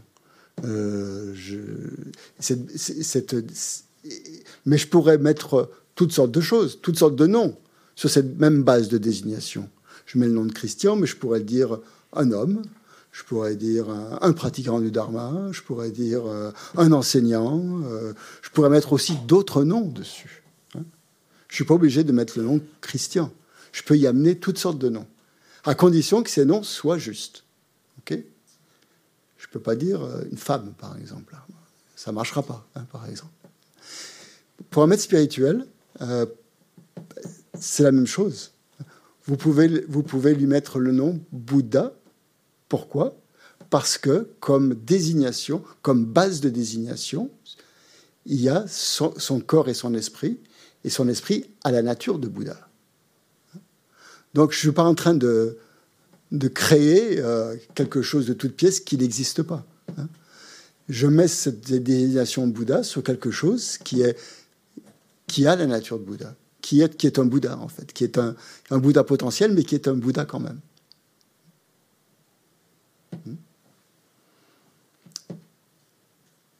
Vous êtes d'accord ou pas? Oui. Il pas forcément réaliser sa nature. Ça, on ne sait pas. Voilà, j'attendais la réponse. J'attendais. Nous aussi, on a la nature de Bouddha, mais elle n'est pas complètement manifestée hein, à, notre niveau. Pour un maître spirituel, elle va être plus manifestée. Mais selon cette tradition, si on a le potentiel de devenir Bouddha, ça veut dire qu'on a quand même quelque chose d'une bouddhéité en nous. Mais on ne peut pas, bien sûr, nous appeler, euh, se faire appeler Bouddha, parce qu'on n'a pas manifesté cette nature de Bouddha. On, sait très bien qu'on n'est pas euh, l'apparition d'un Bouddha, par exemple. Exactement. Voilà l'autre chose qu'il faut dire. C'est on ne sait jamais qui est en face de soi. Donc dans les tantras, par exemple, dans les tantras, vous devez toujours faire attention à la personne qui est en face de vous. Déjà dans le Mahayana, mais encore plus dans les tantras, puisque euh, vous, devez, vous, avez éliminé toute apparence ordinaire. Donc tous les êtres sont, sont des Bouddhas, puisqu'ils ont la nature de Bouddha, ils, ils sont déjà Bouddhas dans les tantras. Le tantra, c'est un véhicule où l'on est déjà, on se projette déjà dans le résultat. Là, on est dans les tantras. Hein. Quand, je, donne toutes ces explications, on est dans un niveau euh, où on essaie de, voir le maître spirituel comme un Bouddha, parce que le, tantra met l'accent sur le résultat et pas sur la cause. Hein? quand on pratique les sutras, on met l'accent sur la cause, c'est-à-dire qu'on on essaie d'accumuler les causes, voilà, pour pour devenir Bouddha plus tard. Hein? Dans le tantra, non, on se focalise déjà sur sur le résultat tous les êtres sont déjà Bouddha, parce qu'ils ont la nature de Bouddha. Donc cette imputation, elle est mise, cette désignation, pardon, ou imputation, elle est mise sur, sur ce qu'ils sont euh, au niveau du fruit, au niveau du résultat. C'est-à-dire, le, les deux sont confondus. Ce qu'ils sont actuellement et, le résultat, c'est la même chose.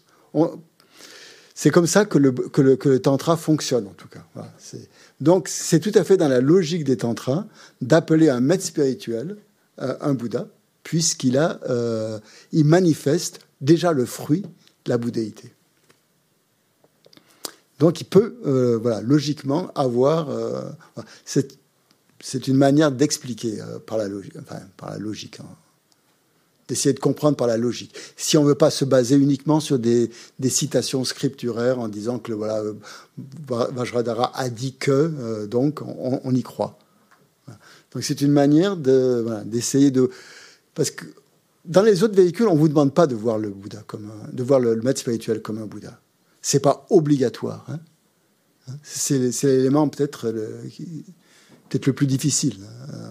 Donc ça demande un certain niveau de gens de, d'avancer dans la pratique pour pouvoir arriver à ça.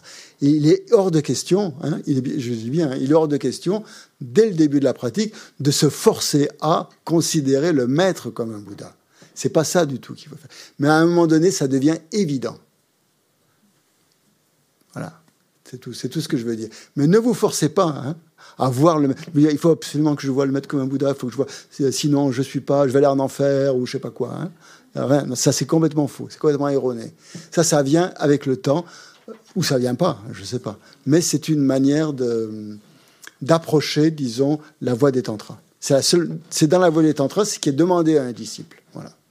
Donc nous sommes bien loin de, cette, pouvoir euh, peut-être euh, pratiquer cette voie-là si on n'a pas cette, euh, ce rapport avec le maître spirituel. Voilà. Oui? On arrête. On verra les questions cet après-midi. Il est l'heure. Gardez vos questions pour tout à l'heure.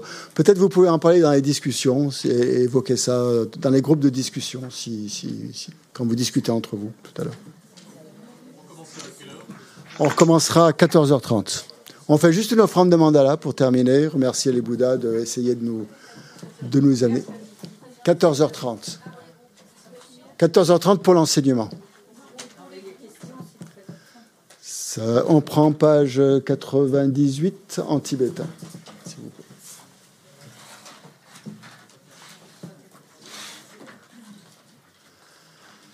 Sashi peki shoshime to chari rani jeni de genpadi sangye shintu mite pulwayi drokun da shingla chepashu idam guru ratna mandala kam niryatayami